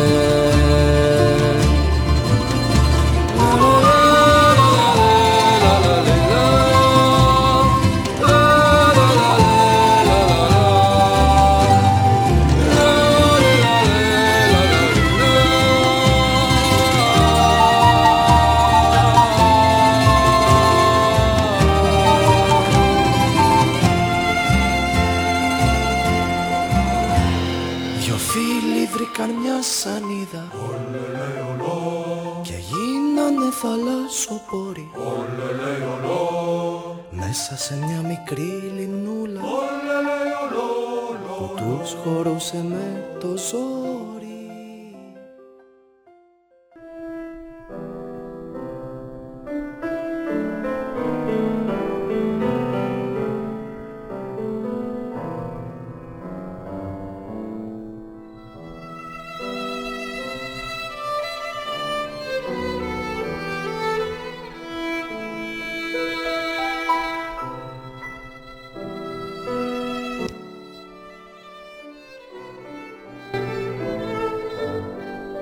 Το σοφό παιδί, ελβετικό παραμύθι. Ο Ζωζεφ ήταν πάντοτε καλό παιδί. Ο δάσκαλός του ήταν περήφανος γι' αυτόν. Ο παπάς της ενορίας ήταν περήφανος γι' αυτόν. Οι γονείς του ήταν περήφανοι γι' αυτόν. Βέβαια, ο Ζωζεφ ήταν πολύ καλό παιδί. Όταν μεγάλωσε και έγινε νεαρός γεμάτος ζωή, ο πατέρας του του είπε σοβαρά: Ζωζεφ, ήρθε η ώρα να κοιτάξεις το μέλλον σου. Είσαι έξυπνος και σε περιμένει μεγάλη καριέρα. Δεν εμφιβάλλω καθόλου γι' αυτό. Αλλά πρέπει να μάθεις περισσότερα πράγματα που διδάσκονται στο σχολείο του χωριού. Πρέπει να σπουδάσεις στην πρωτεύουσα. Μάλιστα, πατέρα. Για το σκοπό αυτό έχω βάλει στην άμποσα λεφτά από εκείνα που πήρα όταν πούλησα τη γελάδα. Πάρτα και φρόντισε να πιάσουν τόπο. Σε ευχαριστώ, πατέρα μου. Από μερικές μέρες με τα λεφτά ασφαλισμένα σε ένα τσέπη της ζώνης του και με κάμποσα ρούχα στη βαλίζα του, ο Ζωζεφ αποχαιρέτησε τον πατέρα και τη μητέρα του που δεν μπορούσε να συγκρατήσει τα δάκρυά της. Μόλις τελείωσε ο σχολικός χρόνος, ξαναγύρισε στο σπίτι του για να περάσει τις διακοπές με τους δικούς του. Δείτε, πώ από τον ήταν πάλι. Πώς ψήλωσες, του είπε η μητέρα του. Μα είσαι πολύ χλωμός, θα διάβασες πολύ φαίνεται. Έμαθες πολλά πράγματα, ρώτησε η μητέρα του και ο πατέρας του. Ω ναι, πατέρα, καταλαβαίνω τι λένε τα βατράχια. Τα βατράχια. Ναι, πατέρα, έμαθα τη γλώσσα τους ώστε ξόδεψες ένα χρόνο και όλες τις οικονομίες μου για να μάθεις τη γλώσσα των βατράχων. Παιδί μου, αν σας μαθαίνουν τέτοια πράγματα στην πρωτεύουσα, τότε καλύτερα να μείνεις εδώ στη φάρμα για να μας βοηθάς στις δουλειές. Και έτσι ο Ζωζεφ στρώθηκε στη Όλο το καλοκαίρι από το ξημέρωμα μέχρι το σούρουπο βοηθούσε τον πατέρα του. Πρώτα θέριζαν το σανό για τα ζώα, ύστερα το στάρι για το ψωμί και μετά τη βρώμα για τα άλογα. Ύστερα ήρθε η εποχή για να φυτέψουν λαχανικά και να οργώσουν τα χωράφια. Προ τα τέλη του Αυγούστου, ο Ζωζέφ είχε ξαναβρει το χρόνο και ένιωθε πως είχε αρκετές δυνάμεις για να αντιμετωπίσει το δεύτερο σχολικό χρόνο. Αλίμονο όμως, ο πατέρας του του απάντησε με ένα όχι. Πήγε και το είπε στη μητέρα του και η μητέρα του πέρα του. Όχι, απάντησε εκείνος. Όχι, όχι, όχι. Αλλά η μητέρα του επέμεινε τόσο πολύ που στο τέλος ο πατέρας του είπε το ναι. Και έτσι παίρνοντας μερικές από τις οικονομίες του πατέρα του, ο Ζωζεφ έφυγε για την πρωτεύουσα. Μόλις τελείωσε ο δεύτερος σχολικός χρόνος, ο Ζωζεφ γύρισε σπίτι του ξανά. Η μητέρα του τον αγκάλιασε και τον φίλησε και μετά του είπε: Καλέ μου, Ζωζεφ, ψήλωσες σαν τον πατέρα σου. Αλλά όμως πάλι. Φαίνεται ότι θα διάβαζες πολύ. Αλήθεια, τι έμαθες φέτος, παιδί μου, τον ρώτησε ο πατέρας του.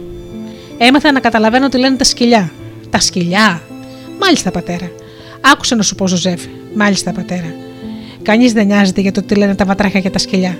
Και αφού από ό,τι καταλαβαίνω αυτά τα δύο χρόνια πήγαν χαμένα και το διάβασμα άχρηστο, καλύτερα να καθίσεις εδώ στη φάρμα. Τούτη τη φορά δεν πρόκειται να με κάνετε να αλλάξω γνώμη. Κατάλαβε το.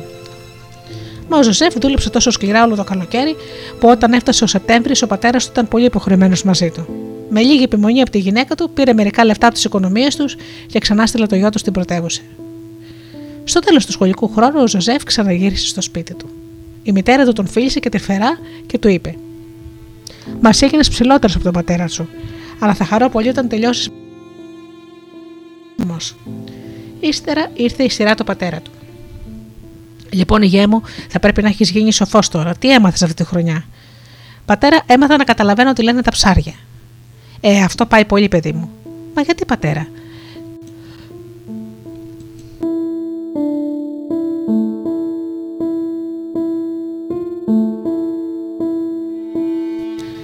Θα βάλω τέλος σε αυτό το πράγμα προτού μάθεις τις γλώσσες όλων των ζώων της γης.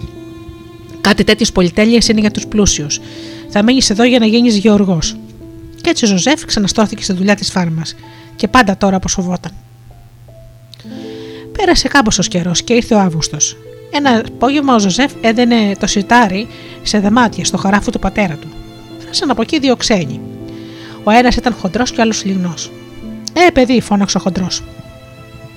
Τι θέλετε, κύριε, ρώτησε ο Ζωζέφ. Πώς σε λένε, παιδί μου, Ζωζέφ, κύριε. Πολύ ωραία, Ζωζέφ.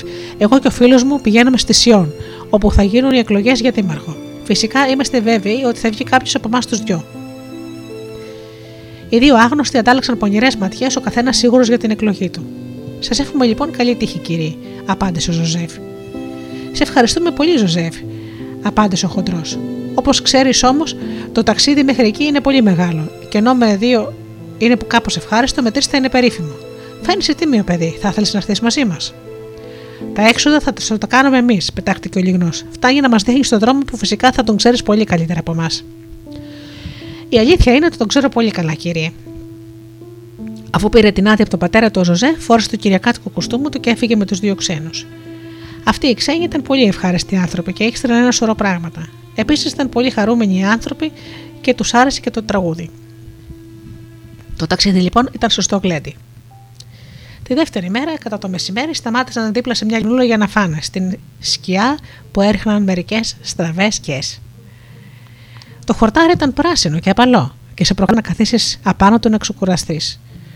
Ο Ζωζεφ απολάμβανε το ψωμί και τα λουκάνικα και το κρασί που του πρόσφεραν οι φίλοι του, καθώς επίσης και τις διασκεδαστικές ιστορίες που του έλεγαν. Ξαφνικά άκουσε δύο άγνωστες φωνές να μιλούν πίσω του. Δεν το πιστεύω, είπε μία φωνή. Φυσικά έχεις το δικαίωμα να μην το πιστέψεις, είπε η άλλη, αλλά σου λέω πως είναι αλήθεια. Το πρόσφερο είναι αγιασμένο, στο αρκίζομαι. Και πάλι δεν σε πιστεύω. Ε, τι με νοιάζει. Αν το ήξερε μάλιστα ο παπάς, θα το έδινε στη γρούρα που πεθαίνει αυτή τη στιγμή στο παντοχείο. Μας τρέλανες με τα παραμύθια σου. Γεια σου. Σπλάς, σπλούς. Μόλις άκουσε αυτά τα δύο πλατσουρίσματα, ο Ζωζέφ γύρισε να δει και είδε τα πόδια του πρώτου βράδυ. Είδε στα πόδια του έναν βάτραχο να εξαφανίζεται μέσα στο νερό. Πάνω σε ένα τεράστιο φύλλο κρίνου στεκόταν ακόμα ο δεύτερος βάτραχος, κρατώντας στο στόμα του κάτι που έμοιαζε με μεγάλο στρογγυλό μπισκότο. Ο Ζωζέφ δεν είπε τίποτα για, να, για, το, για το ότι είχε ακούσει. Οι τρεις σύντροφοι σταμάτησαν στο πανδοχείο άσπρη γάτα για να περάσουν τη βραδιά τους. Τότε το πανδοχείο ήταν πολύ ήσυχο, περισσότερο από όλα τα άλλα πανδοχεία. Οι υπηρέτες περπατούσαν στις μύτες των ποδιών τους. Καθώς έμπαιναν οι τρεις φίλοι, είδαν τον παπά να κατεβαίνει σοβαρός στη σκάλα που οδηγούσε στο πάνω πάτωμα. Τι παράξενο πανδοχείο που είναι τούτο, είπε ο χοντρός της παρέας. Σστ, του φώναξε ένα υπηρέτη. Μην μιλάτε τόσο δυνατά, κύριε, πεθαίνει η κυρά μα. Λένε πως δεν θα βγάλει τη νύχτα. Εγώ θα μπορέσω να τη γλιτώσω, πετάχτηκε ο Ζωζέφ. Εσύ, έκαναν οι φίλοι του. Μα δεν μας είπες ότι είσαι και γιατρός. Όχι, αλλά άκουσα τι έλεγαν τα βατράχια στην ώρα που τρώγαμε δίπλα στη λιμνούλα. Σοβαρά μιλάς. Οι δύο φίλοι κοίταξαν τον Ζωζέφ σαν να έχει τρελαθεί. Περιμένετε με. Ο Ζωζέφ γύρισε τρέχοντας στη λιμνούλα. Κόντευε να ξημερώσει όταν έφτασε στο πανδοχείο με το αγιασμένο πρόσφορο στα χέρια του. Ο Θεός είχε δώσει να μην πεθάνει ακόμα η γριούλα. Ο παπάς που στεκόταν στο προσκεφαλό της δεν ήθελε να πιστέψει ότι το πρόσφαρο ήταν αγιασμένο, αλλά δεν έφερε κανένα εμπόδιο όταν της το έδωσαν. Και τι θαύμα ήταν εκείνο. Τα μαρεμένα μάγουλα της γρούλας ξαναβρήκαν το χρώμα τους και τα μάτια της έλαψαν πάλι. Είχε σωθεί.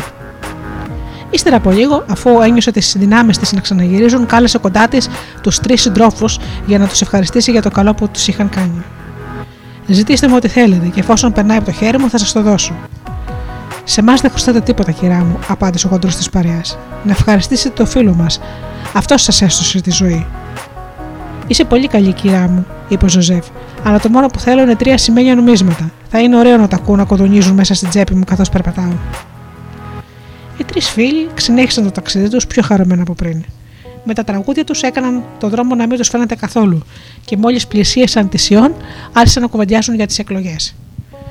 Το άλλο βράδυ έφτασαν σε ένα πολύ ευχάριστο πανδοχείο που είχε μια ταμπέλα που παρίστηνε ένα ελάφι και λεγόταν το πηδιχτό ελάφι. Όταν μπήκαν μέσα ήταν πως ήταν γεμάτο από εύθυμο κόσμο που καλότρωγε και έλεγε φωναχτά αστεία. Πού είναι ο πανδοχέας, ρώτησε ο χοντρός της παρέας. Έλα, έλα, φέρε μας το καλύτερο τυρί σου, κρασί και ψωμί. Είμαστε τρεις εδώ χάμο και πεινάμε σαν λύκη. Έπιασε αμέσως ένα μεγάλο κομμάτι τυρί και το κράτησε ανάμεσα στα γόνατά του κοντά στη φωτιά. Καθώς η επιφάνεια του τυριού άρχισε να λιώνει, εκείνο το, έξ, εκείνος το έξινε με ένα ξύλινο κουτάλι και το άπλωνε πάνω στις φέτες του ψωνιού. Αυτό ήταν το εθνικό φαγητό της περιοχής, και εφόσον πήγαιναν για εκλογές, σκέφτηκε πως έπρεπε να το δοκιμάσουν. Μετά το φαγητό, τους οδήγησαν στο δωμάτιό τους, όπου τα κρεβάτια ήταν στη σειρά. Αλλήμουν όμως, δεν μπορούσαν να κοιμηθούν.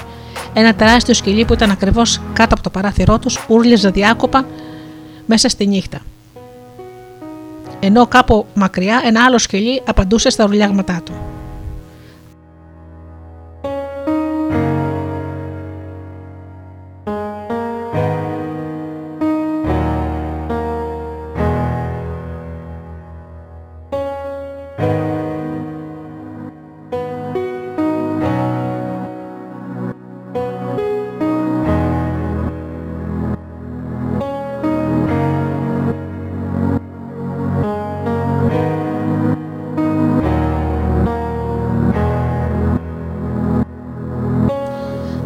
Αναρωτιέμαι τι έχουν και ουρλιάζουν νυχτιάτικα.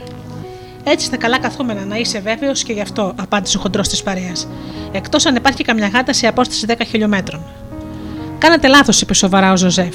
Αυτά τα σκυλιά έχουν κάθε λόγο να ουρλιάζουν έτσι. Εκτός αυτού, τα λεγόμενά τους έχουν μεγάλη σχέση με εμάς. Δηλαδή τι λένε, ρώτησαν οι φίλοι του, που δεν αφέβαλαν καθόλου πια για τις ικανότητές του.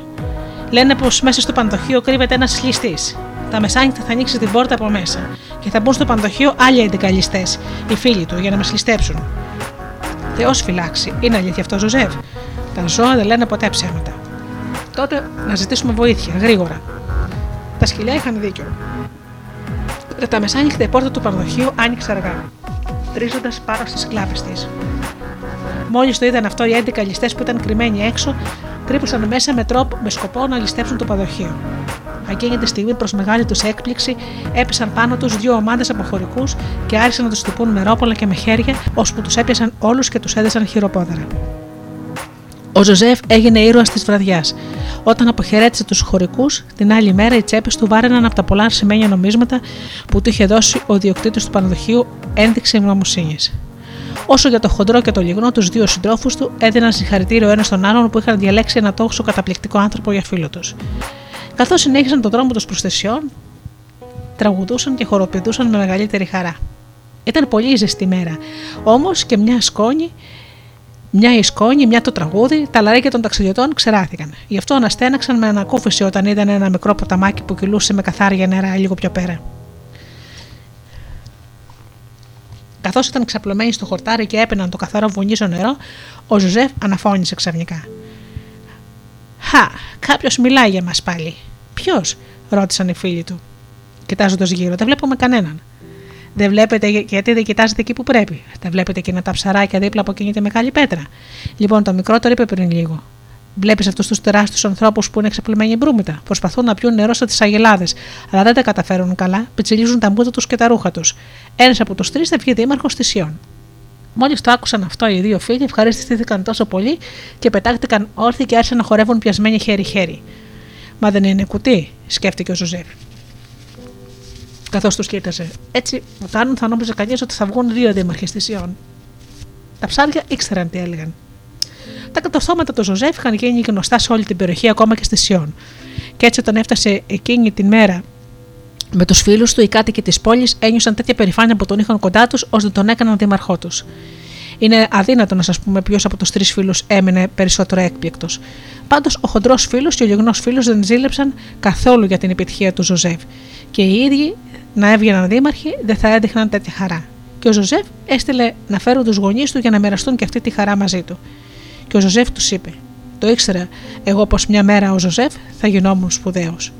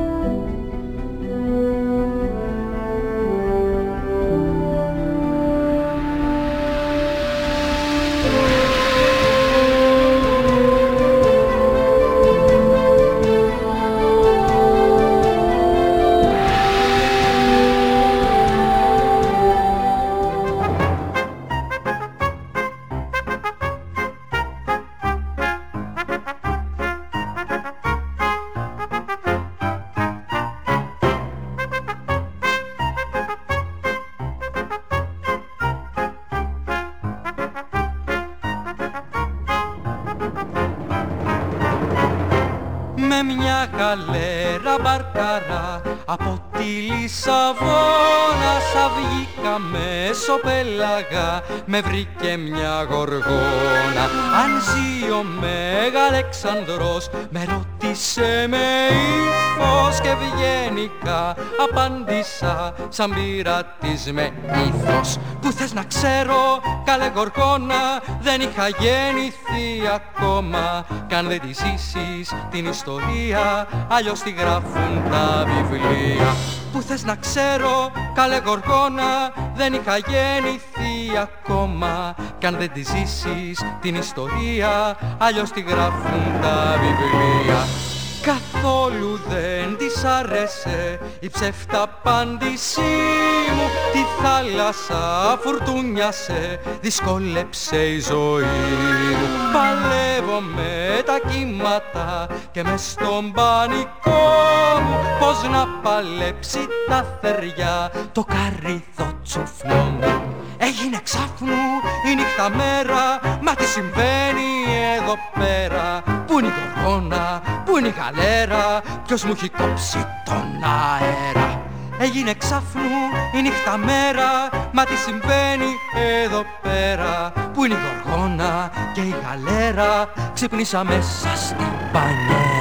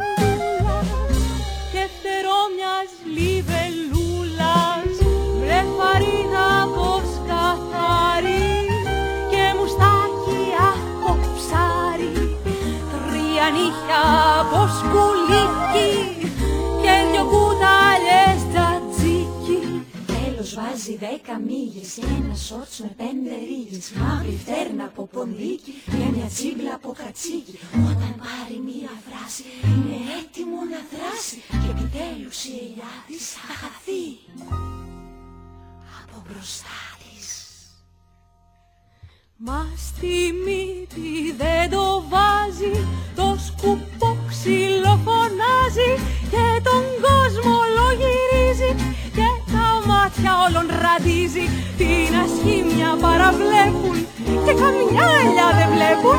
Μα είναι εκεί για αυτοί οι τρίχες που δεν θα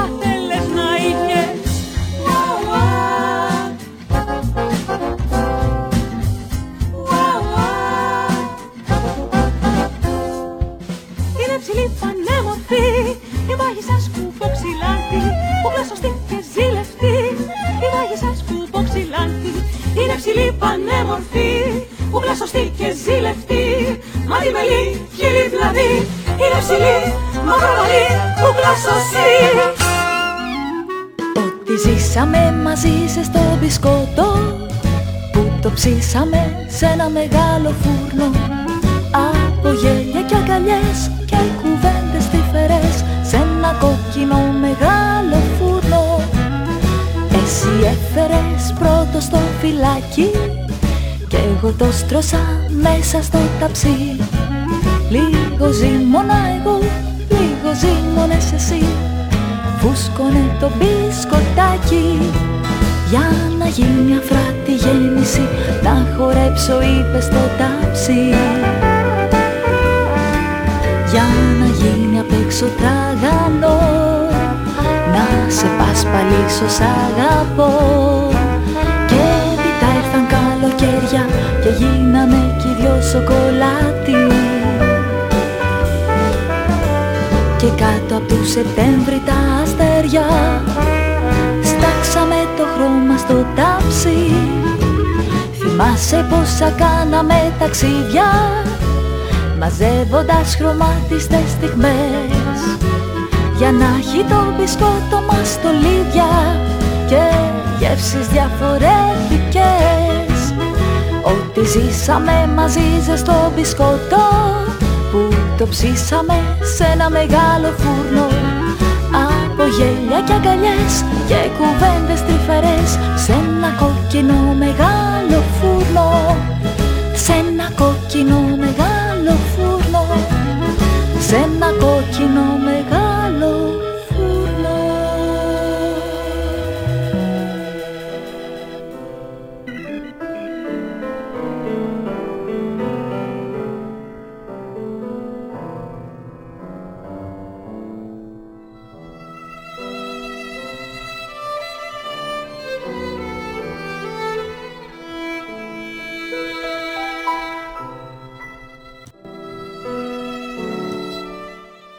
Τις δοκιμασίες.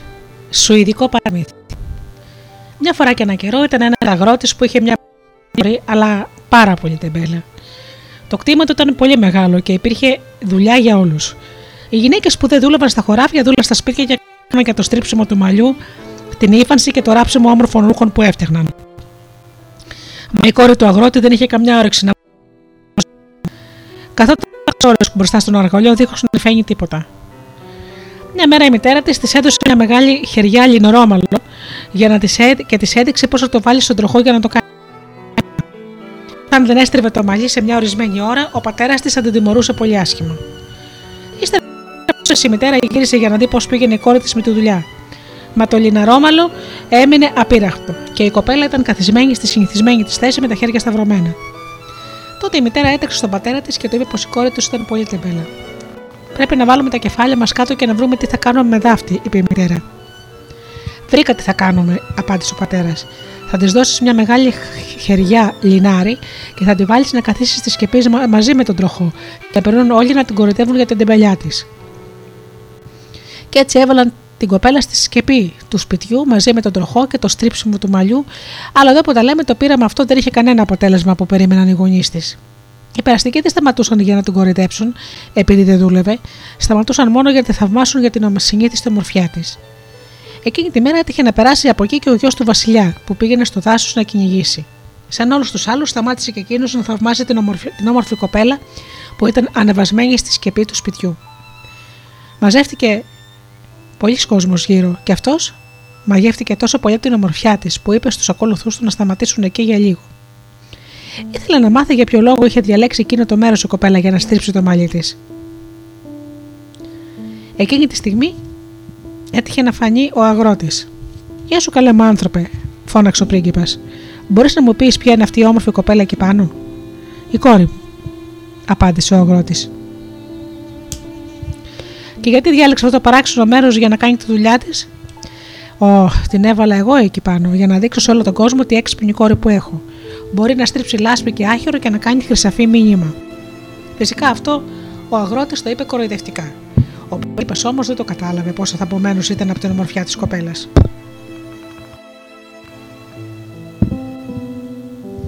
Τι ωραία έκανε, σοβαρά. Τότε θα πρέπει να έρθει στο κάστρο μας για να το δείξει στη Βασίλισσα. Όπως τα ξέρεις, η μητέρα μου είναι πολύ καλή σε κάτι τέτοια πράγματα και πιστεύει ότι σε όλη την περιοχή δεν υπάρχει γυναίκα που να την ξεπερνάει. Και ήταν αλήθεια αυτό. Ήταν γνωστό πως καμιά γυναίκα δεν μπορούσε να στρίψει και να υφάνει και να ράψει καλύτερα από τη Βασίλισσα. Εκείνη τη μέρα ο πρίγκιπας δεν μπόρεσε να βγάλει καθόλου από το μυαλό του την όμορφη κόρη του αγρότη. Και όταν γύρισε στο κάστρο το βράδυ, μίλησε στο Βασιλιά και τη Βασίλισσα για την κοπέλα που έστριβε λάσπη και άχυρο και έκανε χρυσαφή νήμα. Ο Βασιλιάς είπε ότι αυτό που άκουγε ήταν υπέροχο και ότι τέτοιο πράγμα δεν είχε ξανακούσει. Αλλά η Βασίλισσα είπε: Δεν το πιστεύω. Να τη φέρουμε εδώ στο κάστρο και να της δώσουμε λάσπη και άχυρο και να την αφήσουμε να μας δείξει την αξία της. Αν είναι αλήθεια αυτό που λέγεται για αυτήν, τότε αξίζει να γίνει η νύφη μου. Αλλά αν αποδεχτεί ότι καφιολογείται μόνο, τότε θα την κλείσω φυλακή για όλη της τη ζωή. Και έτσι ειδοποιήθηκε η κόρη του αγρότη να παρουσιαστεί στο κάστρο του Βασιλιά. Φόρεσε τα καλύτερά της ρούχα, τα ρούχα που έχουν οι χωριάτες για την Κυριακή όταν πηγαίνουν εκκλησία, μια φούστα με χτυπητά χρώματα και ένα καπέλο με λουλούδια. Ήταν τόσο όμορφη με αυτό το ντύσιμο που όταν συναντιόταν με τους αυλικού οι γυναίκες και οι άντρες τη χαμογελούσαν και την κοίταζαν με θόθωνο. Τις οδήγησαν, την οδήγησαν σε ένα μεγάλο δωμάτιο που σε μια άκρη είχε ένα μεγάλο το στρίψιμο του ημαλιού. Το υπόλοιπο δωμάτιο ήταν γεμάτο από λάσπη και άχυρο. Η Βασίλισσα την περίμενε στην πόρτα και μόλις την είδε, της είπε: Και τώρα θα μας δείξεις τι αξίζεις. Αν δεν έχεις τρίψει τη λάσπη και το άχυρο μέχρι αύριο το πρωί, θα σε κλείσω φυλακή για όλα σου τα χρόνια. Μα αν καταφέρεις αυτή τη δουλειά, θα γίνεις η γυναίκα του γιού μου. Και λέγοντας αυτά, έφυγε και άφησε την κόρη του αγρότη μόνη. Η φτωχή κοπέλα δεν ήξερε τι να κάνει. Αυτή δεν ήξερε καλά-καλά πώς ξένουν το και το λινάρι, πώς θα έξαινε λάσπη και άχυρο. Κάθεσε μπροστά στον τροχό και άρχισε να κλαίει με μαύρα δάκρυα. Ξαφνικά αισθάνθηκε σαν κάποιος να την παρακολουθούσε. Γύρισε και είδε μια μικρόσωμη γυναίκα που το ένα της πόδι ήταν μεγαλύτερο από το άλλο. Καλησπέρα, Κερούλα, είπε φιλικά. Καλησπέρα, κοριτσάκι μου, γιατί είσαι τόσο στενοχωρημένη; Μοιάζει σαν να σε μεγαλύτερη στενοχώρια του κόσμου, είπε η γυναίκα. Μα δεν μπορεί να υπάρξει μεγαλύτερη στενοχώρια από αυτή που έχω, Πρέπει να στρίψω όλη αυτή τη λάσπη και όλο αυτό το άχυρο και να τα κάνω χρυσή κλωστή. Και αν δεν τα καταφέρω, θα με κλείσουν φυλακή για όλα μου τα χρόνια. Και εγώ καλά-καλά δεν ξέρω να στρίψω ούτε μαλλί. Αλλά εσύ, ποια είσαι κυρούλα. Με λένε ποδαρού, απάντησε η γυναικούλα. Σκούπισε τα δάκρυά σου, χρυσό μου. Σ' όλη μου του ζωή δεν κάνω τίποτα άλλο από το να στρίβω μαλλί. Και τώρα θα σε βοηθήσω, αλλά με μια συμφωνία. Τι, ρώτησε η κοπέλα. Θέλω να με καλέσεις στο γάμο σου, τίποτε άλλο. Δεν ξέρεις πόσο καιρό έχω να πάω σε γάμο, και εδώ που τα λέμε δεν έχω πάει ποτέ σε κανένα γάμο από τότε που παντρεύτηκε η Βασίλισσα. Αν μπορείς τα αλήθεια να με βοηθήσεις να κάνω τη λάσπη και το άχυρο κλωστή, τότε νομίζω ότι μου ζητάς πολύ μικρή χάρη, απάντησε η κοπέλα. Φυσικά θα σου την κάνω, χωρίς συζήτηση. Η παράξενη γυναικούλα κάθισε μπροστά στον τροχό και άρχισε να στρίβει, στρίβει και να στρίβει όσο πιο γρήγορα μπορούσε. Και καθώς το μεγάλο της πόδι γύριζε τον τροχό, η χρυσή κλωστή όσο πήγαινε και αυγάτινε. Όταν τελείωσε όλη η λάσπη και όλο το άχυρο και το δωμάτιο γέμισε από χρυσό νήμα, η γυναικούλα αποχαιρέτησε την όμορφη κοπέλα και δίχως να πει τίποτα εξαφανίστηκε. Όταν ήρθε η Βασίλισσα το άλλο πρωί για να δει τι είχε κάνει η κοπέλα, με τη λάσπη και το άχυρο, τα έχασε βλέποντας ότι δεν υπήρχε ίχνος από αυτά και ότι το δωμάτιο ήταν γεμάτο με κουβάρια από χρυσό νήμα. Φυσικά κάτι τέτοιο δεν το περίμενε. Γι' αυτό και μετάνιωσε αμέσως που είχε βιαστεί να υποσχεθεί σε αυτή τη χωριατοπόλα ότι θα γινόταν η γυναίκα του γιού της Γι' αυτό αποφάσισε να της βάλει άλλη μια δοκιμασία και είπε: Από ό,τι βλέπω σε πολύ ικανή στο στρίψιμο του μαλλιού και αυτό είναι καλό. Μα δεν μπορώ να σε αφήσω να παντρευτείς το γιο μου αν δεν μου αποδείξει προηγουμένως ότι μπορείς να υφάνεις το μαλλί που έστρεψες. Θέλω να μου υφάνεις όλο αυτό το μνήμα και πρέπει να το έχεις τελειώσει μέχρι αύριο το πρωί. Τότε η γυναίκα πήρε την κοπέλα και την πήγε σε ένα άλλο δωμάτιο, όπου φύλαγε τον υπέροχο αργαλιό της και της είπε ότι αν δεν τελειώσει μέχρι την άλλη μέρα το πρωί θα την έκλεινε στη φυλακή για όλα της τα χρόνια. Ύστερα βγήκε από το δωμάτιο και έρθα πίσω της. Η κοπέλα σταύρωσε τα χέρια της, κάθεσε ακίνητη, μην ξέροντας τι να κάνει. Ποτέ στη ζωή της δεν είχε καταφέρει να μάθει να υφάνει, και όταν άρχισε να σκέφτεται τη σκοτεινή και παγωμένη φυλακή όπου θα την έκλειναν, έκλαψε με μαύρο δάκρυ. Καθώς έκλαιγε, καθισμένη στον αργαλιό, είχε την εντύπωση ότι κάποιος την παρακολουθούσε. Η γύρισε και κοίταξε και είδε μια γυναικούλα πιο παράξενη από την άλλη. Είχε μια πολύ μεγάλη πλάτη που καμπούριασε κιόλας. Όσο ήταν το ύψος της, ήταν αλλοτόσο το φάρδος της πλάτης της. Καλημέρα, κυρούλα, ποια είσαι, την ρώτησε η κοπέλα φίλικα. Οι άνθρωποι με λένε κυραπλατού, απάντησε η γυναικούλα. Μα γιατί κλασέ έτσι πικραμένα; Ποτέ στη ζωή μου δεν μπόρεσα να υφάνω. Και τώρα η Βασίλισσα μου είπε ότι όλα αυτά τα κουβάρια με το χρυσό νήμα πρέπει να γίνουν υφαντό μέχρι το πρωί. Αν δεν τα καταφέρω, ο πρίγκιπας θα, αν τα καταφέρω, ο πρίγκιπας θα με πάρει η γυναίκα του. Αλλά αν δεν τα καταφέρω, η Βασίλισσα θα με κλείσει φυλακή για όλα μου τα χρόνια. Μην κλε άλλο χρυσό μου, θα σε βοηθήσω εγώ. Βλέπεις, σε όλη μου τη ζωή δεν έκανα τίποτα άλλο από το να υφαίνω. Μα σαν αντάλλαγμα για τη δουλειά που κάνω, θέλω να με καλέσει στο γάμο σου. Έχω να πάω σε γάμο από τότε που παντρεύτηκε η Βασίλισσα και πάνε πολλά χρόνια από τότε. Μα και βέβαια θα σε καλέσω στο γάμο μου, απάντησε η κοπέλα. Εφόσον θα μου κάνεις τέτοια εκδούλευση, δεν ζητάς και τίποτα σπουδαίο για αντάλλαγμα. Και έτσι η γυναικούλα κάθεσε στον αργαλιό και η κοπέλα έμεινε με ανοιχτό το στόμα από τη γρηγοράδα της. Καθώς ήφαινε το χρυσό υφαντό, αυγάτενε, ενώ τα κουβάρια με το χρυσό νήμα λιγόστευαν ουργά. Και όταν το χρυσό υφαντό σχημάτισε ολόκληρο σωρό στο πάτωμα και το χρυσό νήμα πήρε τέλος, η γυναικούλα αποχαιρέτησε την κοπέλα και δίχως να πει άλλη κουβέντα εξαφανίστηκε. Όταν ήρθε την άλλη μέρα, η Βασίλισσα έμενε κατάπληκτη βλέποντας όλο εκείνο το χρυσό πανί. Πίστεψε πια ότι η κοπέλα ήταν καταπληκτική, αλλά δεν μπορούσε να την αφήσει να παντρευτεί έτσι εύκολα το γιο της. Αποφάσισε λοιπόν να τη βάλει και τρίτη δοκιμασία και της είπε: Ναι, βλέπω ότι ξέρεις να στρίβεις μαλλί και να υφαίνεις, αλλά δεν φτάνει μόνο αυτό. Αν θέλεις να παντρευτείς το γιο μου, πρέπει να ξέρεις επίσης να ράβεις και που κάμεσα από το υφαντό που έφανες. Και αν δεν τα καταφέρεις, θα σε κλείσω στη φυλακή για όλα σου τα χρόνια. Της έφερε τα εργαλεία και μετά πήγε από το δωμάτιο και κλείδωσε την πόρτα πίσω της και η καψερή κοπέλα βρέθηκε μονάχη σε ένα δωμάτιο για να κάνει μια δουλειά που δεν είχε ξανακάνει ποτέ στη ζωή της. Και έτσι ενώ για μια στιγμή έλειψε να γίνει η γυναίκα του πρίγκιπα, όλες οι ελπίδες είχαν χαθεί ξαφνικά. Ήταν τρομερά στενοχωρημένη και γι' αυτό άρχισε να κλαίει. Μα για μια ακόμη φορά δόθηκε η εντύπωση ότι κάποιος την παρακολουθούσε. Γύρισε να κοιτάξει και είδε μια τρίτη μικρόσωπη γυναικούλα παράξενη όσο και οι δύο προηγούμενες, με τη μόνη διαφορά ότι τα δύο μεγάλα δάχτυλα των χεριών τη ήταν φουσκωμένα σαν μπαλόνια. Καλησπέρα, κυρούλα, της είπε η κοπέλα.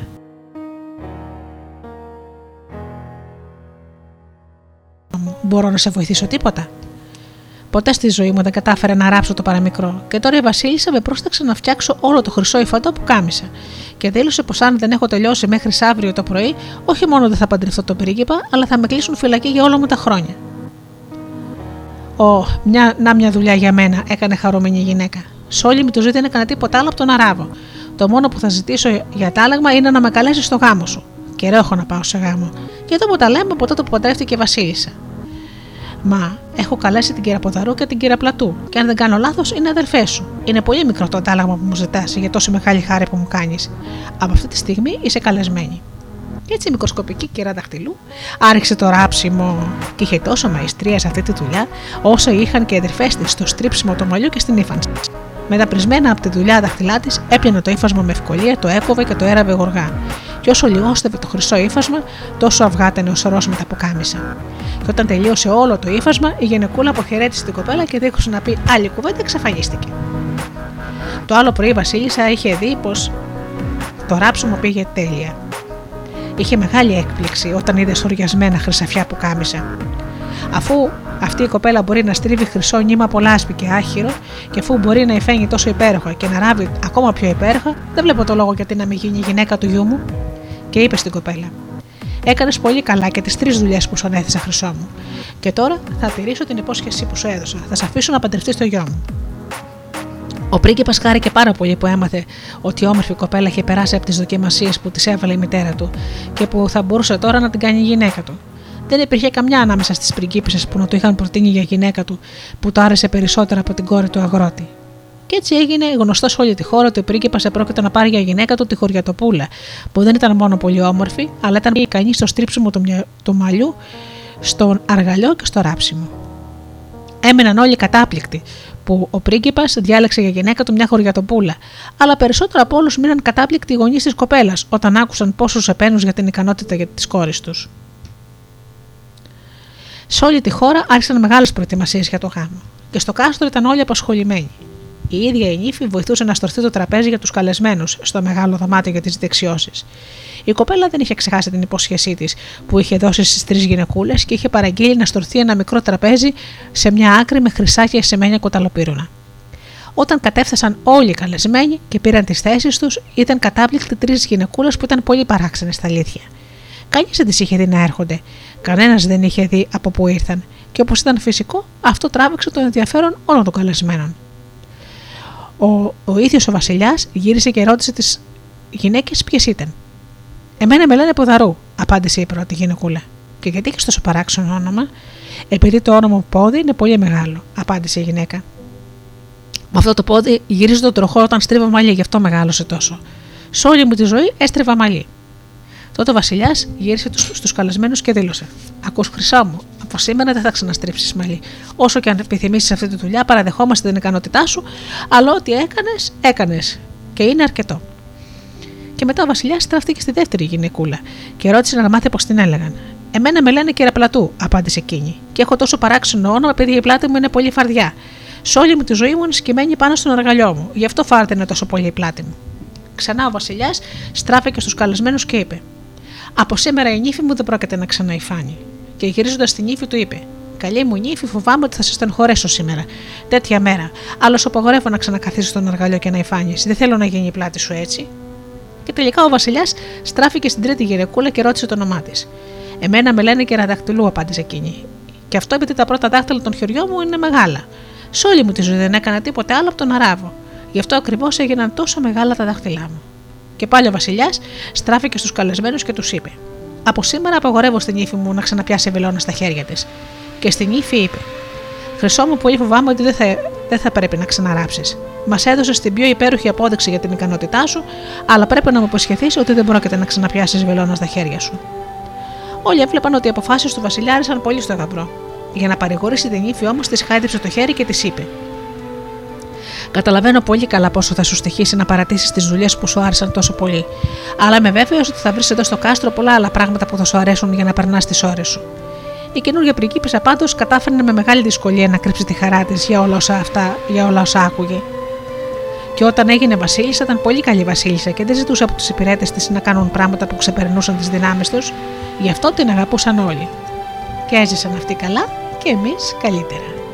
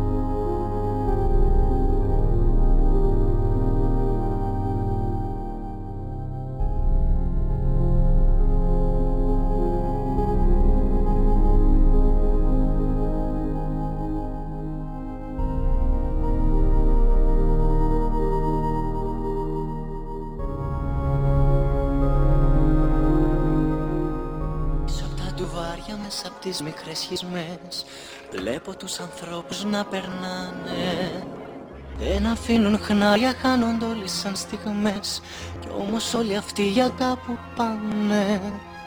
Μια ζωή μαντεύω τα όνειρά τους Τα χαμόγελά τους, τις σιωπές τους.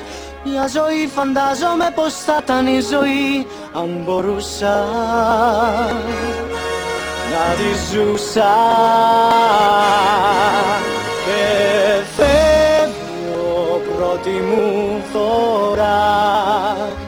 όλα αυτά ξεφεύγω πια δε μ' αφορά. Αυτή η αλήθεια φεύγω μόνο στα όνειρα μπορώ να αισθανθώ ξανά ζω μια στιγμή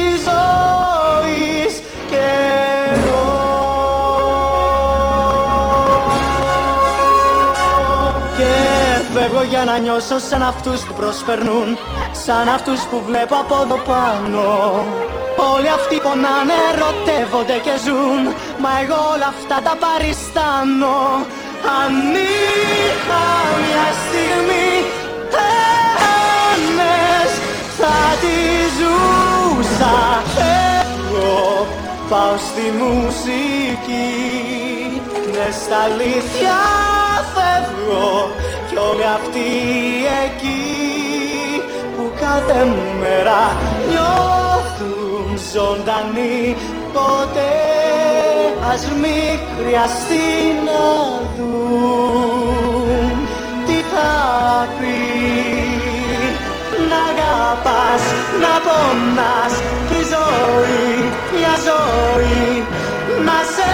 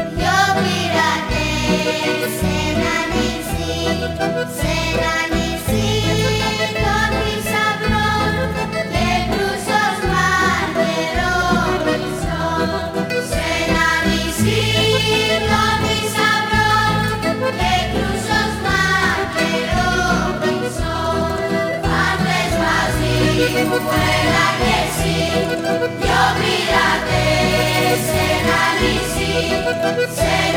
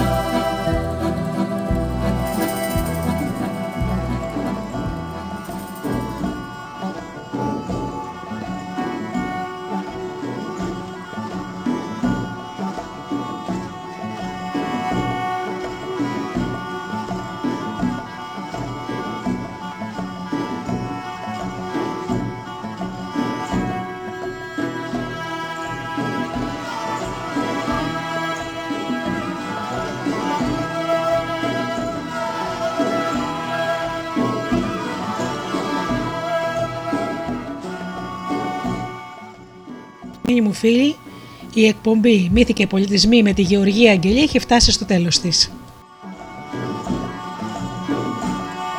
Σας ευχαριστώ θερμά για αυτές τις δύο ώρες που ήμασταν μαζί εδώ στο στούντιο Δελτά. Ανανέωνω το ραντεβού μας για, την επόμενο, για το επόμενο Σάββατο στις 10 το πρωί όπως πάντα. Έως τότε σας εύχομαι να περνάτε καλά, να είστε καλά και αγαπήστε τον άνθρωπο που βλέπετε κάθε μέρα στον καθρέφτη. Καλό σας απόγευμα.